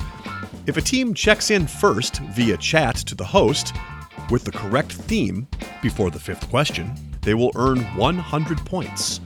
The other team can still earn 50 points with the correct theme guess. If neither team has checked in with the correct theme before the fifth question, each team can earn 50 points with the correct answer to the theme after the fifth question. Question one in the missing link. What man never won a NASCAR Cup Series race, but was the patriarch of a racing dynasty and is credited as the first man to understand and use tire stagger? You know what, Neal? Yeah, just for the the sheer, not. I don't want to have to talk this out. Yeah, yeah, because So- I, I I would sound like an idiot. Yeah. Uh, same. So we're gonna check in. Great. Thanks. Wow. All right. Buys, tries, and pies have checked in. Matt Degrees and David Ortiz, you can talk it out. Ah, mm, great. I don't have much on this. That's exactly what we're avoiding. yeah, I I didn't even type anything because I don't. I'm okay. I don't have any. So I, I'm not going to get. Uh, so a patriarch of a racing Right. dynasty. That That's did- the only way I'm thinking I'm about to go about this. How many racing dynasties are there in NASCAR? I mean, I know there's a. That's the good question. I can't even like think of one cementing it for sure. As far as like, never won a NASCAR series race. So is that somebody who actually was a racer, or? I mean, like Joe Gibbs has a racing team. I don't know if that would if they would be considered a dynasty. I don't know if they've. I don't know if. Well, patriarch implies like there's a there's sons that would Oh, good point. Good point. Be racers. Like that's what I would think by racing dynasty. It's like this is Yeah, a yeah. father whose sons, mm, I don't know, maybe Oh, grandsons. I don't know how far this would go, but you know that. And I I'm kind of thinking in that direction. Maybe it's not someone who's raced, but someone who's like, you know, What man? it's like a coach kind of thing, or like has a team but never race themselves. Yeah. And I've never heard of Tire Stagger. no, that that's not going to get me there. Yeah. Um, I, I'm trying to think of. So if, if we're thinking families, There's the Waltrips. yeah, that's the one that comes right to mind. So Earnhardt won't. That fits the work. patriarch part, but it's yeah, obviously not. um, Um, who else? Isn't there like a set of brothers currently or recently? I'm blanking on it right now, but oh, aren't there multiple Waltrip? Like, I don't know. I'm going through people that are racing now and seeing if there's a father like, that I could. like current ones. yeah, that's not getting me anywhere. Yeah, I, I, I don't know. Yeah, I I have no idea. I'm just blanking How on. successful were the Waltrips? Were they pretty? I mean, would they can be They were- considered a they both- dynasty? I would maybe say their so. maybe their father is the one who. I don't. Yeah. I, I mean, I'm fine with that because at least we have a pair of successful brothers. All right, so we're gonna That check in with Waltrip and yeah, because I don't see how know his dad- their Uh, dad's name. then- then I'm not gonna I'm not going to venture a guess on the I'm first name. Yeah, so we'll So check we- in with Waltrip. Okay, buys, tries, and pies. What did you guys have? I knew of one driver to never win a NASCAR race, um, and that is Dick Trickle. Neither team is receiving points. Shocker. Shocker. Right. Um, Mason, you said could be a father and then even or a son and then a grandson. This the correct answer is Ralph Earnhardt. Oh wow. Oh, that's okay.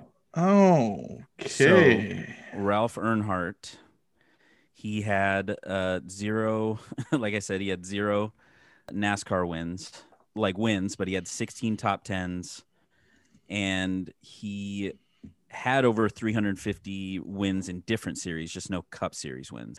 And then the tire stagger, it's basically when you have different size tires to help enable you to turn, you know, quicker Hmm. Or, or turn Hmm. better on the track so you have different circumference of tires and he Huh. died of a heart attack in the kitchen working on a carburetor when he was Huh. 45 years old Whoa.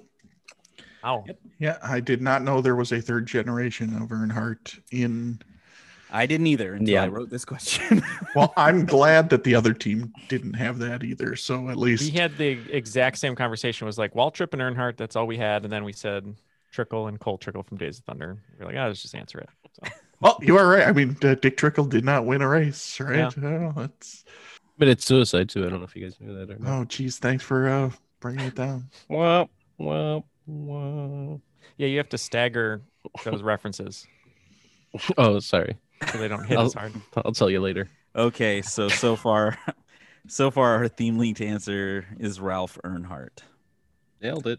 All right question two what player set the super bowl record for receiving yards only for it to be broken the following year don't worry though he still holds the record for most receiving yards in a quarter We're gonna check in. Pies, tries, and pies have checked in. Matt Degrees and David Ortiz, you can talk it out. We're in agreement that Rice is the current leader. And I'm thinking it's the Cincinnati Super Bowl he did that in. I'm not hundred, but I think that's the one. Okay, so if it was the Cincy one, then the year before was Washington over Denver. Right, which was the which I'm which we both agree is the the one where Timmy Smith ran wild. Yeah, where he went, went 200 plus, right? Right. So the question was- is what wide receiver was on that team that would have went wild in addition to him because he would have had to get a sizable number to have the record. Yeah, yeah, yeah. Um, so who was Doug Williams throwing the ball to? It's a great question. So we're saying this was the 88, no, the 87 season, which was the 88 Jan or January, February Super Bowl, Right. right? Honestly, couldn't tell you anybody. Just Catch and to- pass for him. I'm sure I, I know I have the name somewhere in here. I just don't know if I'm going to get to it. They had a receiver who was with them for like, he was a long stretch guy who was with him like before and even after this. I just can't think of his name right now. Do you know if he played anywhere else besides Washington? Right off, right off hand, I don't. You know, like most players, he very well could have, you know, Bounced finished up a career somewhere else. Or no, I don't think this guy bounced around a lot. Neal's, Neal's racking his brain for the theme, and I'm trying to order sushi. God, I'm not, I'm not, I'm not even to, to the point of even thinking about freaking theme yet. I got to come up with a name. I don't think I'm gonna get it. I mean, I, as soon as I hear it, I'm gonna be like, "Yep, that's it." But I, I can't. I can't find it. I can't. I don't I don't have it. We we might even be in, in the weeds if we pick the wrong Super Bowl, honestly. Oh, that is true. That is true. I mean, it wouldn't surprise me if it's this one. Uh, Williams Because it had was a- Williams had a a- really he had a big game too. Right. Yeah. So it makes sense. There's one receiver that was torching him, but I just I I can't remember it.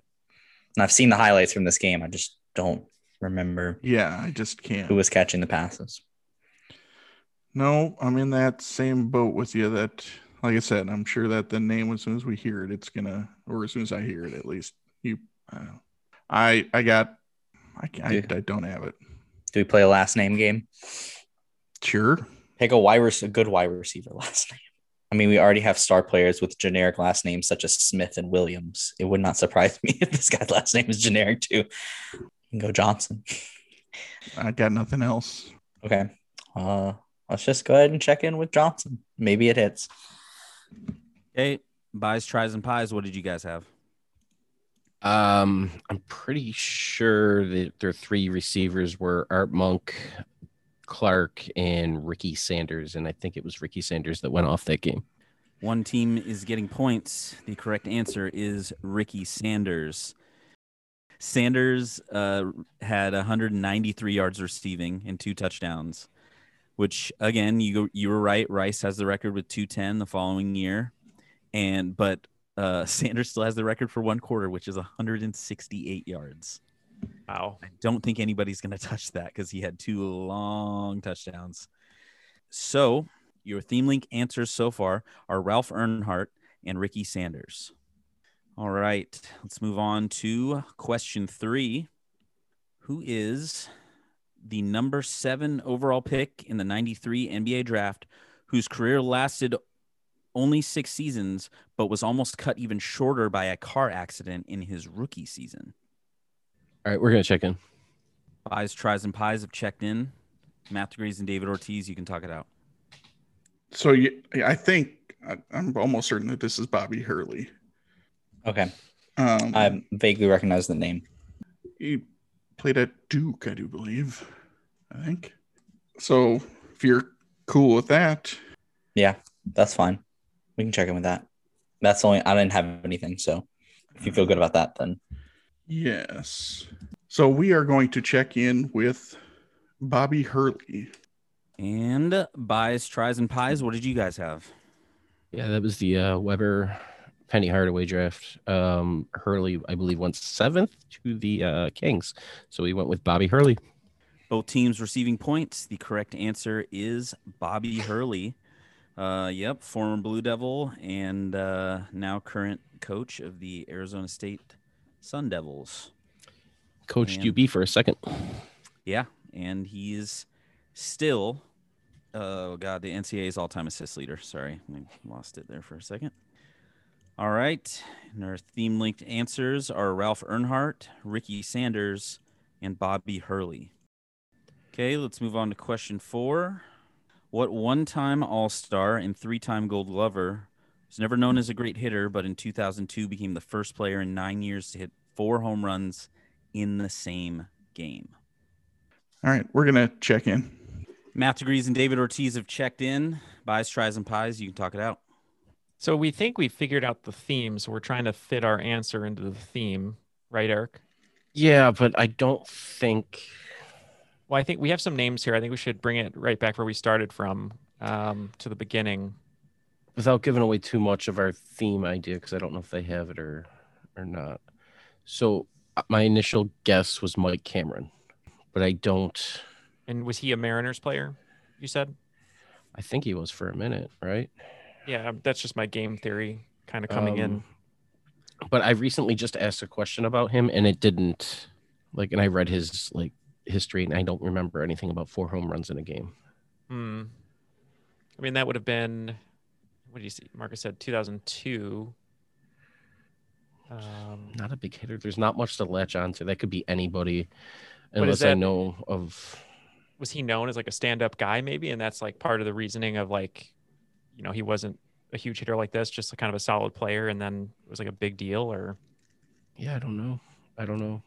i mean I it, it fits our theme and Okay. I, I do like the theme i think i think we got it i mean i feel confident about it so i i'm fine going with it at least because it fits but Yeah, I, I mean, I don't think I'm gonna come up with. There's a couple other names that popped in my head, but I don't know. It'd be more of a guess, and it doesn't fit the theme. That's why I was second guessing our theme for a second. So okay another name. I mean, like I know.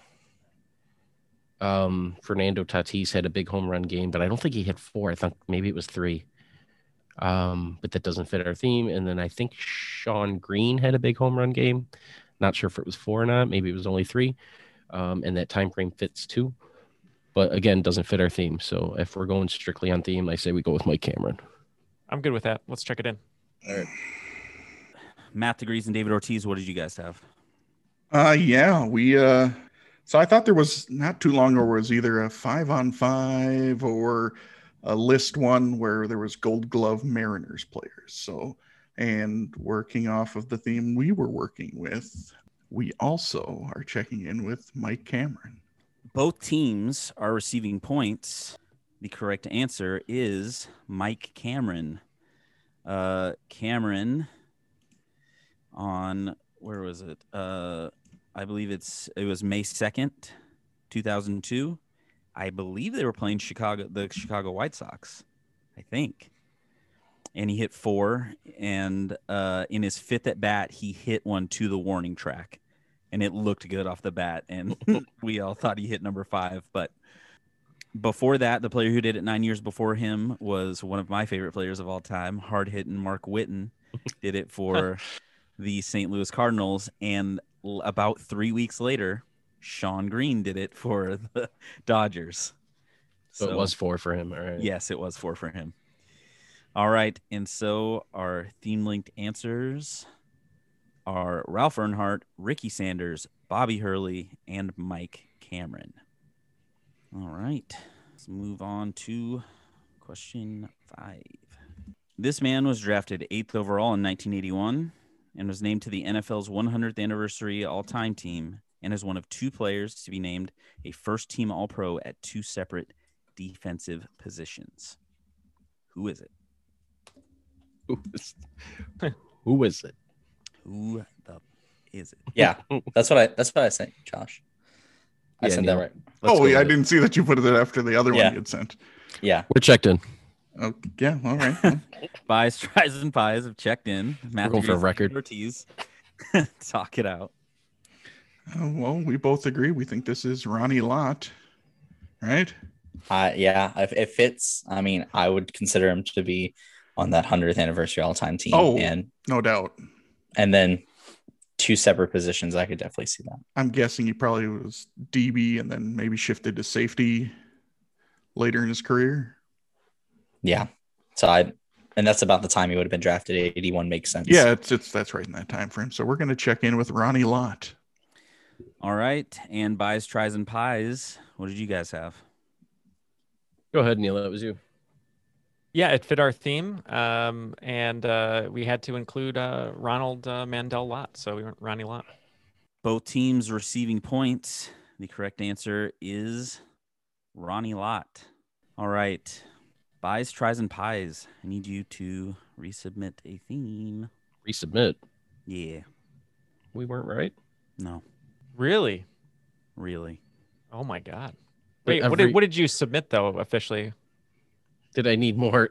I- I can give more. You guys can talk it out at this point, I think. Yeah, you Okay. guys can talk it out. okay, I'm so did you? you. What did you submit then? Eric? You just said Bell Biv DeVoe, right? Yeah. Like I Okay, just well, assumed it's- that was the well, I- first okay. names. Oh no, I thought it's it's a song. It's Word to the Mother. Bell Biv DeVoe. It's a song that has their names in it. The, the names in it. Ricky, Ralph. If we want to go official, Word to the Mother. Okay. Yeah. So it, the it, the title of a Bell Biv DeVoe song, Word to the Mother. All the names are in the title. If you're cool with that.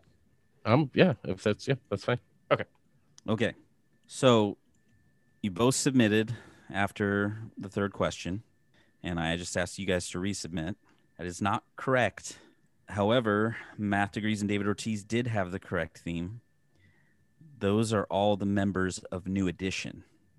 Oh, Bell Biv DeVoe split off of New Edition, and that Hmm. was Michael Bivens, uh, Ronnie DeVoe, and uh, blah, blah, blah. Ricky Bell. Yes, Yeah, and Ricky then Bell, yeah. but but Bobby Brown was uh, he split off a New Edition. Uh, Went solo. Before that, went solo. And then Ralph. And Ralph and Ralph Ralph Tresvant, Tresvant. was uh, Yep. was the lead singer of New Edition. So wait, was Word to the Mother? Was that their album with the names in it? Or am I Um, thinking of the song? They did it a lot. okay. in like a bunch of songs. Ronnie, Bobby, Ricky, Yeah. and Mike. Yeah, yeah. Oh Yeah. man. because I have those lyrics in my head, like Ronnie, Bob, like Bell, Biv, DeVoe, like that's in my head. Like they say all the names and they're like Bell, Biv, DeVoe after it. It's Bell, Biv DeVoe is not all of them. I am fact checking. Bell, Biv DeVoe is three fifths of. Uh, exactly of new. Oh, I'm sure, but I'm just saying there's a song. that's not the theme. I know. I'm just. I'm not saying. I'm not arguing that Trust the me, answer's we right or need- wrong. We need all the help with points we can get. At the end of the third quarter, we have a lead change. Math degrees and David Ortiz with 450, and buys, tries, and pies with 430. How sad is it that we needed 100 points to take a 20 point lead Yeah. and them to get zero on it? That's what we required that to get the lead. And that brings us to the fourth quarter. The fourth quarter, known as Put Your Fours Up. This quarter consists of five categorized questions that teams will wager up to 100 points each, not to exceed their current point total. And the categories for today are as follows Tragical history. What did the five fingers say to the face? Missed it by that much. Who? And the long, long ball. Tragical history is the NFL. What did the five fingers say to the face is pro wrestling. Missed it by that much is the NFL. Who is the NBA. And the long, long ball is Major League Baseball. It is now time for the teams to place their wagers. And now that the wagers are in, on to the question. Question one In tragical history, the 1996 NFL draft is one of the best drafts in history. At the wide receiver position, there were 26 combined Pro Bowls by all players selected that position. And at middle linebacker, there were seven players drafted that would each reach a Pro Bowl. But what truly makes this draft unique? We're gonna check in. Math degrees and David Ortiz. Talk it out. I think this draft and maybe even the next, this was not a great quarterback air. Like for a couple of years, I think there was a really not great quarterbacks. I think Yeah. So I, I like your idea of, you know, I'm not sure at first. I'm not sure a quarterback was taken in the first round. yeah, I like that. I also, I don't know if you saw what I just sent because the question mentions Pro Bowls twice. So is this the only class to not have a Pro Bowl quarterback? Is it that? Because I mean, he, like I said, it mentions Pro Bowl twice in the question. So I feel like it's kind of hinting us in that direction. Like I said, I just threw that there because it's mentioned twice in the question. Otherwise, I That's all. I mean, that's what I have. I don't know. I have no idea about Pro Bowls. I get what you're saying about that. It was is two parts of that question. I don't know. I don't know. Which what do you which one do you want to go with? Well, I, like I said I'm leaning the Pro Bowl direction, but I'm fine if you feel better about first round quarterback. I mean, I'm- if I'm just if- worried there's like an older draft that might have not had a first round quarterback kind of thing, like you know back in the day kind of thing. we're just gonna check in. Okay, that's fine. we wagered 100 points. Buys, tries, and pies. What did you have? Uh, yeah, we went with the same thing. Just um, I know there was no quarterback draft in the first round that year, and that's what we went with. We wagered 100 points. Both teams getting points. The correct answer. It's the last draft to have no quarterbacks drafted in the first round. Question two. In what did the five fingers say to the face? The Dark Side of the Ring is an amazing documentary series about some of the most tragic stories in the history of pro wrestling. One particular episode focused on 2020 reporter John Stossel writing an expose on the wrestling business. What wrestler ruined his promising career by slapping Stossel to the ground twice? We're gonna check in. Buys, tries, and pies have checked in. Math degrees and David Ortiz, you can talk it out. The only thing I know, I've heard of John Stossel. Otherwise, this question means nothing to me. Um, In, the end, I'm not sure I'm gonna have a name of somebody who didn't become uh, something. yeah, yeah, Um, that's I um, mean, if you're talking the '80s, I I could list a whole bunch of names that are names, and so I don't I don't have anything on this one. I don't, you know, do a lucky something, but I yeah. I I I, I just haven't I haven't seen this documentary, which I think I kind of want to now because it sounds Yeah. pretty good. The Dark Side of the Ring. Every one of them I've seen has been great. We really need to see a uh, Stossel versus Selleck Dawn of Mustache match. Yeah, let's guess a last name, a good wrestling last name. I have a hard time coming up with good wrestling last names that aren't actual good wrestlers. Yeah, that's the, that's the problem because we're naming someone who wasn't or, or was a promising wrestler and then flamed out because of this. I, I have nothing. I mean, Less- less- less the, than the, nothing. the Gagnes from the 80s from AWA, but that was a father and son who were both pretty successful. So, but uh, maybe they related to Eric Gagne? Any chance? I don't think so, but uh, It could could be. could be though. I've never heard of them, but But that's Sure. know, I mean, we could pick Smith. You know, uh, that's worked once before for me. So, yeah. Hey, it, all right, should we check in with a lucky Smith for 11 points? yeah. All right, that's what we're checking in with. Buys, tries, and pies. What did you guys have? Yeah, I love the uh the dark side of the ring. Um I don't know the first name. I just the, the last name Schultz popped in my head. Neal confirmed it. We're gonna go with Schultz for a hundred points. One team is receiving points. The correct answer is Dr. D, aka David Schultz. Oh, Uh, duh, yeah. He was like the top heel in the company at the time and was buddies with Hogan. And basically, Stossel found an indie wrestler to show him how it all works, like in the ring. And then he went to a WWF show, you know, on, under different guys. And Vince McMahon, to kind of scare him, said, I'm going to send this guy because he was basically like a, you know, live the gimmick. You know, he was a bad guy. So he acted like that way all the time. And Stossel said, Well, I think it's fake. Hmm. And then Schultz, bam, left hand slapped him to the ground. And he got up and he was like, That was the mistake that I made, is that I got up. And then he slapped him again to the ground. Hmm. And so Vince McMahon told him he'd have his back no matter what. And he didn't, fired him. And then a couple years later, Vince McMahon himself was the one who kind of pulled the curtain back and said this is sports entertainment and not an actual sport. So, and that was all because of David Schultz. Wow. I'm glad you said the name Eric because I, I couldn't remember his last name. I just knew he had ramen hair, and I, I knew I could picture him. I just couldn't think of his name. So Yeah, yeah, even JT here before JT. So we have a lead change. Uh, Buys, Tries, and Pies is now at 630, and Math Degrees and David Ortiz is at 539. Let's move on to question three in Missed It by That Much. The River City Relay is the play in 2003 where the New Orleans Saints executed three laterals on the last playoff a play of regulation to potentially tie the game versus Jacksonville, only to have the extra point missed. Everyone remembers John Carney missing that extra point, but who scored that potentially tying touchdown? We'll check in. Matt Degrees and David Ortiz is checked in. Buys, tries, and pies. You can talk it out. Okay, so we're looking for uh, a, Saint who would have a scored a Saint. touchdown. It was a wide receiver. Okay, Um, and this was 03. I'm trying to. I don't. I don't even know if I know anything about the 03 Saints, but Oh crap! What's his name? I'm I'm just thinking of, of receivers in the last like five years. I don't know if I can go far that far back. It wasn't Joe Horn. It was Joe Horn and Deuce McAllister was the running back. It's in there. It's in there. Oh, I think Donté Stallworth was there. Did he do it? No. Oh, he's from that era. Yeah, Donté Stallworth. I think it was like a one of their maybe like a third wide receiver. Oh man, I feel bad. No, it's in there. I, have I've seen this play a hundred times. It's like one of those videos that pops up, like if you go on Facebook and look at old NFL stuff. Yeah. Like, oh, the last minute plays for every team, or like last minute touchdowns, and this one's always one of them. So they lost to Um, the Jaguars. Who who who ended up going to the Super Bowl that year? The Jaguars. Is that the one where the, the Patriots? No, this was this was this wasn't a playoff game. I think it was to get into the playoffs, maybe. Yeah, it was. Um, it was. It was. They needed to win it to get. Yeah, They had to win didn't- out, I'm pretty sure. And then Didn't they this was the, the, game. Jaguars though? yeah. Then no, this was against the Jaguars. Oh, it was okay. Okay. yeah.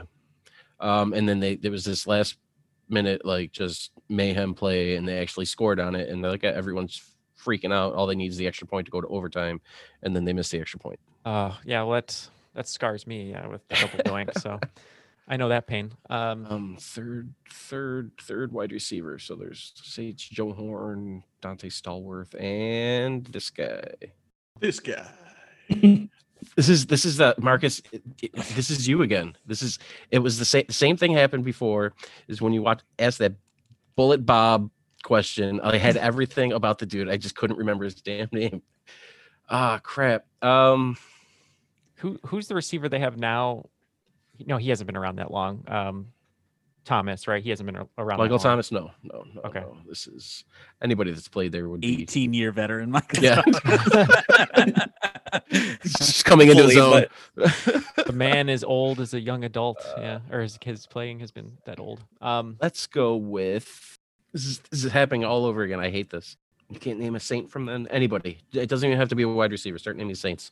uh, I only know like two from. uh, You said Donté Stallworth. Yes. um, there's a dude you got named spotted, John Carney. there's a dude named Fred uh, something. Fred. Fred It's actually something. it, no, it is. It's Fred. Fred. Fred. Fred. Um, I don't even know who he's talking about. Fre- Fred McAfee. Yeah, yeah, yeah. Oh. Fred McAfee. Yeah, Yeah, I know that's a that guy. name. Um, what's the name of the the Bears had a uh, running backs coach? Um, not not this guy. I'm trying. Yeah, the same name though. Um, hold on. Was he from Ohio State? Uh, now he's I think he's with the Rams. Deuce Staley was there a dude named Deuce, right? Deuce McAllister was their running back. Yeah. Okay.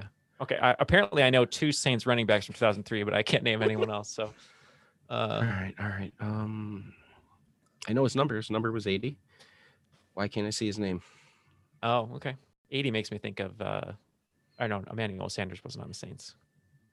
Oh, they, they no, he was 84. Michael Lewis was on that team. Crap. I have everybody but him. This is riveting, I know. So just give me a second. It's Um, riveting. River City Relay. Well, if we go through the Jackson Five, you had you said Okay. Michael. Yep. Are there any other guys on that team that will help your brain? Michael, Go through them all. Start throwing first names. Michael, Tito, Jermaine. Uh, Wait, Jermaine? Well, Jermaine Jackson. I don't. Yeah, no, no, I know. And that- that's I don't know if there's a guy on the Saints named Jermaine. Um, maybe the entire Jackson Five was on the Saints that we didn't know about. I think I got it. I feel It's Jer- bad that I. No, no, no, no, no, no, no, no. I, I got it. It's Jerome Pathon. I don't. Know. It's yes, it's it. We're checked in with Jerome Pathon for hundred points. I knew that was going to get him there. Matt degrees and David Ortiz. What did you guys have?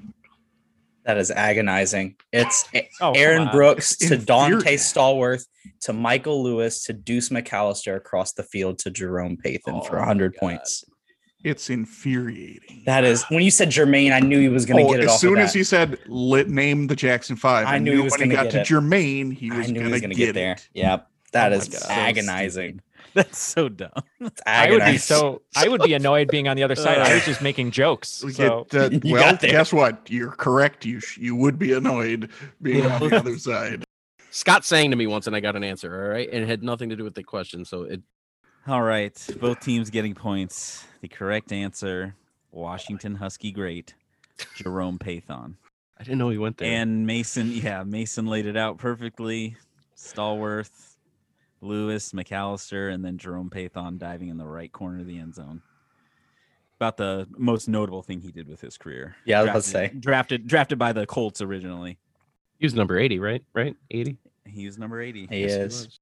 I was like, he's getting there. He says he's number 80. I'm like, oh, he's getting there already. Neal making a joke about the Jackson Five got him there is ridiculous. This is Jacksonville, I guess. I don't know. I don't. Yeah. Michael Lewis got got us out of there. I thought you were gonna check in with Michael Lewis, and I was like, I was "Man, hoping he would. I was like, it's I a almost receiver on the did. Saints. yeah, I was just going to tell you to say Michael Lewis, and I was like, oh, I'll make a Jackson Five joke, and Hey, it worked out for you. Okay, let's move on to question number four. In who? What player was selected in the second round of the 2009 NBA draft? Only played three seasons in the NBA and then another four overseas. But when he graduated, was the Pac-12's all-time leading rebounder. Note: This record does not include stats prior to 85-86 because of inaccuracies. So before you go looking stuff up, tell me that's not true. Eric, I will say we talked about New Edition, we talked about Bell Biv DeVoe, the Jackson Five. I don't have any other boy bands I think that can help you on this question because I am out of my element. So we're, We're gonna checked. check in. Buys, tries, and pies have checked in. Matt degrees and David Ortiz. You can talk it out. Yeah. yeah, we're just uh You Just, guys just uh, wanted to draw this out. yeah, Yeah. give a little tension to uh, yeah. All right. So because you're very well schooled in Pac-12 rebounding. uh, the, uh apparently apparently. All right. So what Washington Husky are we going with? Uh, I don't know if I could tell you a Washington Husky who Yeah. uh got drafted in 09. I can think of some guys around then, but not not I mean, no. uh, I'm just curious if in the end this is going to be a, a truly categorized properly for me to say to lift my mug. I feel and I feel like it is. who This is- afterwards. I agree with you. I think this is a DJ Cooper situation. I just don't know. It's it's It's related to the uh, Bob McAdoo situation that we it's talked about. earlier, almost but- it's almost a DJ Cooper. This guy actually went to a major, like a you know a, a major university. Yeah, Ohio's no- not a major school. No, Don't say anything. Eve. no, Don't say anything. No, no they- A they're, mid-major. When it comes to basketball, they are not a. No, they're It's not. not a pa- it's not a power six. It's not a power. You're right. Power five. It's power power six. six, I think, for basketball because they include what the Big East and don't they include the Big East with that? I thought they did. There was Are you One disparaging- Are you disparaging Pac-12 basketball like this? No, no, no, no, no, no. I'm No, saying I'm saying that they- this uh, guy played Washington for a Or whoever legit. this guy is. Oh, I thought you were trying to say that the Pac-12. You were like, no, that's no, no, not no. true. We're I was saying like, Ohio oh, University. No. So the DJ Cooper, uh, who didn't uh, get drafted at all, was He's more probably- obscure. He's probably like the greatest college basketball player of all time. I, I offered up um, Johnny McRebound face, or if we think he went to Washington, Johnny McHusky face. Those are my defaults. I just default to the Bodie McBoat face place. I think Unless you want to actually give an actual last name. Um, I mean, I I don't think we're gonna get close to it. I really think this is probably Washington Husky because otherwise, I don't know how Markkus would like automatically know who the the Pac-12 leading rebounder was that got drafted in the second round of 09. All right, I, should I we go say- with Johnny McHusky face? sure. Let's go with that. All I- right, we're gonna check in with Johnny McHusky face for sadly 100 points. and buys, tries, and pies. What did you guys check in with? Go ahead, Neal. So first I said uh, maybe it's Dennis Rodman's alter ego who rebounds only overseas, Darnold Rodmond. Um, but we didn't think he had a good college career, and and we went with uh, Steele Sidebottom from the Collingwood Magpies' uh, American cousin, uh, Silk Front Top, How many points did you guys wager for that one? Uh, for hundred points, unfortunately. Not no, fortunately. This is this lock this is good. okay, well, yeah, it. So I that was my big surprise was that both of you wagered hundred points when I was telling you, just begging you not to wager on this Uh, did well, you An say NBA question. because of the who? because of the Who. Oh, Because I Alright, figured well, you'd you- take it. You you had a you had a pro You had a wrestling, one in there, so we that we had to go low on that one. That's fair. That's fair. All right. I wish we had called him Johnny McRebound Face, but his name was Jon. The Oh, correct answer is Jon Brockman. all right, Josh. I don't I don't. Oh, don't even don't act tell like me you you know know who him. this is. who? So it rings a slight bell, is what you're saying, Uh, Josh? it Jon could. Brockman. It, it, it doesn't seem so out there that, but then again, maybe. So John Brockman went to Snohomish High School, which was a team that we played against a lot uh, as when I was in high school. Do you say Snohomish? Snohomish. Snohomish. Jeez. Um, so, so we heckled him so bad before a game his senior year because he was a McDonald's All American. Like he did every. I, he he was originally everybody thought he was going to go to Duke, because of course Mike Krzyzewski's going to pick a undersized four white guy. Um, so he. Uh, we were heckling him, just saying whatever we could, and then I think he went for forty-five and twenty-four. I think against us. Oof. Um, yeah, so he was like a six seven power forward. Started at, from the true freshman, so he played all four years, and ended as the Pac-12's all time leading rebounder. And they made a big deal about it. And then I was like looking up because I knew that I knew I wanted to ask that eventually. And then I looked it up, and it was like, well, uh, before like 85, 86, they're like, nah, the records are a little wishy washy. Because I'm like, that guy rebounded more than Kareem. Uh, I don't know about that, but apparently that's why. Well, 'cause- Kareem only got to play what three seasons? Because the freshmen had their own other team because they you Yeah, couldn't play as a freshman. That's true. But, But, uh, yeah, yeah. good point though. I would think even in three seasons, right. That's what I'm saying. I was like, when they said that, like, I remember when it happened because they made a again made a huge deal of it, and I was just like, really, little sure? Brockman. Heading into the final question. Here we go. We made it, barely. In the long, long ball. In 1993, Ken Griffey Jr. tied the major league record for home runs in consecutive games with eight. He tied Don Mattingly, who did it in 1987, But who accomplished the feat first? He did it in 1956 and is also the only left handed player to play catcher in the live ball era. We're gonna We'll check, check in. in. Math agrees and David Ortiz have checked in. Buys, tries, and pies. You can talk it out. Old timey baseball. Love it. How did I, Markkus? Your favorite. This is Eric's wheelhouse. I like. I always wager low on baseball questions, but I didn't think Markkus would do this to me. Old, old, old baseball.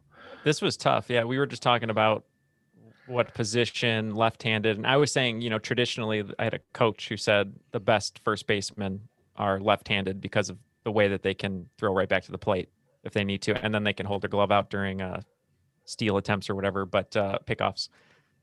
And then I was just trying to think of left-handed first baseman, and like I, I don't know if Hank Aaron was left-handed or we said Stan Musial, Stan Musial, Musial. Oh my god, I can't say it today. Anyway, sorry, Stan. Um, and then Yogi Berra, I know did, he was mostly a catcher though. I don't know if he ever played first base, but yeah. So we're gonna go with um, steel side bottom, suck, second cousin, um, copper oblique basement. Uh, for how many points? Uh, thirty. Let me get this right. Uh, you checked in with Copper Oblique Basement? Yeah. All right. And Math Degrees and David Ortiz. What did you guys have? Not a much better answer. Um, we kind of went down that same route. It was like, okay, since we know he wasn't a regular catcher, we're like, okay, left-handers play first base or outfield. And I was like, okay, first baseman is probably like that feels like okay, if you're gonna move someone to catcher, maybe a first baseman. And then Mason asked the question is how many left-handed first basemen from 1956 could I name? And I determined the answer to that was zero. Um, so, and then I looked back at my notes and I saw that the title was called The Long Long Ball. And I just was like, could there be something with that name? Could this person's last name be Long? I don't know anybody, a baseball player who has that last name, but it's not a far fetched possibility. So we're hoping with lots of hope, a ton of hope, Crossing our And fingers here. that Markkus was maybe trying to be clever with the category name, and we're going to check in with long for 100 points. One team is receiving points. What? They got it right. Copper oblique basement. Copper Oblique Basement. No, the correct answer is Dale Long. wow. You picked it up. Good job, checked it Josh. Out. Uh, I don't deserve a good job. I mean, but still. Dale Long. Oh, by the way, um,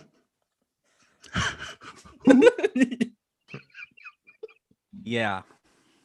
Dale Dale Long had one All-Star uh year and that was 1956 when you hit home runs in eight straight games.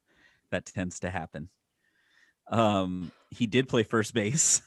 Um yeah, and he just kind of had a I mean, he had a journeyman career, but I mean, he hit decent. He just yeah, he was just a guy and of his record, he said, "Eh, somebody will break it." and then when I'm gone, nobody will remember me. But uh, nobody's broken it, so and yet no one remembers him. and still nobody because everybody remembers Griffey, and I, at least I thought everybody remembered Mattingly as well. The game has come to an end, and here are the final scores. Buys, tries, and pies finishes with 600 points, and our clipboard captains of the game, who are receiving the coveted Michael Bishop Award with 639 points, is Matt Degrees and David Ortiz. Hey. Well played. uh, that, that, that was just Th- like I said, I threw a dart. I wasn't even looking at the board. I, I, I have no idea. All right. Uh, we'll start with our guest, Neal. Neal, is there anything you want to say before we get out of here or plug? Go for it. I'm gonna plug something. Thank you uh, for having me here, as always. Uh, looking forward to maybe returning one day to host a game and uh, see how hard the questions can be, as this is not my my forte. But I, I appreciate the opportunity to be here. Feel free to check out Triviality. Uh, we're on all your favorite podcast apps uh, at Triviality Pod on social media, uh, and also I had a, a huge, um, great, wonderful time and, and honor to help out with the Benchies, which would have aired at this point already. So um, hopefully that will continue, and I hope everyone enjoyed uh, all the great work the guys put into it because I think it uh, it turned out to be awesome. So thank you very much um, for having me here, and keep up the great work. I'm listening every week, and you guys keep putting out an awesome program. So thank you. Appreciate that. Eric, you got anything? This hurts l- more than my back injury last weekend. Yikes. Um, The back and forth of Jerome Pathon followed by this is just, sure. uh, man, pretty awesome. Now, now every time I listen to that one Bell Biv DeVoe song, I'm gonna hear all their damn names. I'm gonna punch a wall.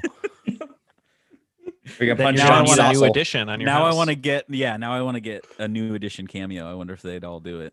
they would Gotta get on there. they would love to do it. They need money. They need your help.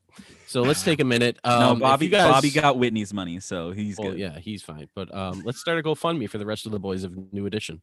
All right. okay, Mason and Josh, what do you guys have? Anything? What would you like to say? I, this is a whirlwind fourth quarter. Um, I I don't know how we made it through that, considering like we didn't have the only one we had a clue on was the one that was directly in my wheelhouse. Otherwise, I had we very little on any of it, and somehow we came out with a win. So I I, I don't know what else to say. It was it was a ride for sure. Josh? Yeah, that that's crazy. Um, I mean, don't get me wrong. I'm gonna take the W when I get them, but um, Markkus, I loved I loved your uh, missing link. That was awesome. Um, you know, that hit me right in the right spot. Getting a guy who's got a little more years on him. Um, I was I was so excited about it, and then I was so excited that I couldn't help myself, and I told Scott because we were already in a regular conversation, and then he got put on the next episode, so that was supposed to be on my last game, and I had to write a different one because I was like, oh, oh man, You know, ki- kids, when when your host does you dirty like this, meth, no, don't No. do math. no, Come on, guys. it's good for your teeth. Remember, good for No. your- remember No, what I said. the exact opposite. It's hey not i just i last time i was on i gave a perfectly good uh, alternative which is gambling on sports so do that instead just whatever all- money you can scrounge up just gamble it away on All- nonsense like first five innings of baseball games like i definitely high probably meth. aren't doing no, no, not no, no, all right or huff. Let's let's do this. no. Huffing is an alternative to meth. It's cheaper. Your parents probably have paint in the garage. Go ahead. Jeez. Man, I got to like mute him here I'm sh- hey. I gotta. yeah all right with that don't do meth gamble on sports thanks for listening to the benchwarmers trivia podcast and until next time we'll keep the bench warm I mean, next time you, I mean, it's a new year. It's a new drug. So huffing. Uh, Let's go to huffing. No, ride your huffy don't Yes. right don't huff Ride your huffy Yes. while. I mean, you get that nice benefits of huffing. You have like that paint on your face after you're all done because it squirts out a little bit. So it's like gold lipstick. It's like your, what's that? What's that Macaulay Culkin movie? Party Monster. There it is. Same thing. You want to be like Macaulay Culkin? Huff. I Huff. thought you were going gold Huh? dust. hey if i if i'll get if i can get brenda song i'll do all sorts of dirty stuff Oh, all right bye And we're out.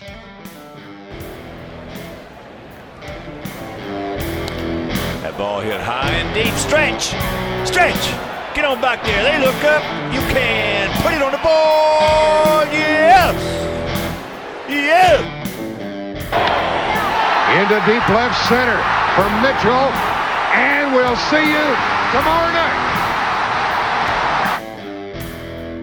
That great music you're listening to is by Justin Nozick. Thanks to him for producing that music for us.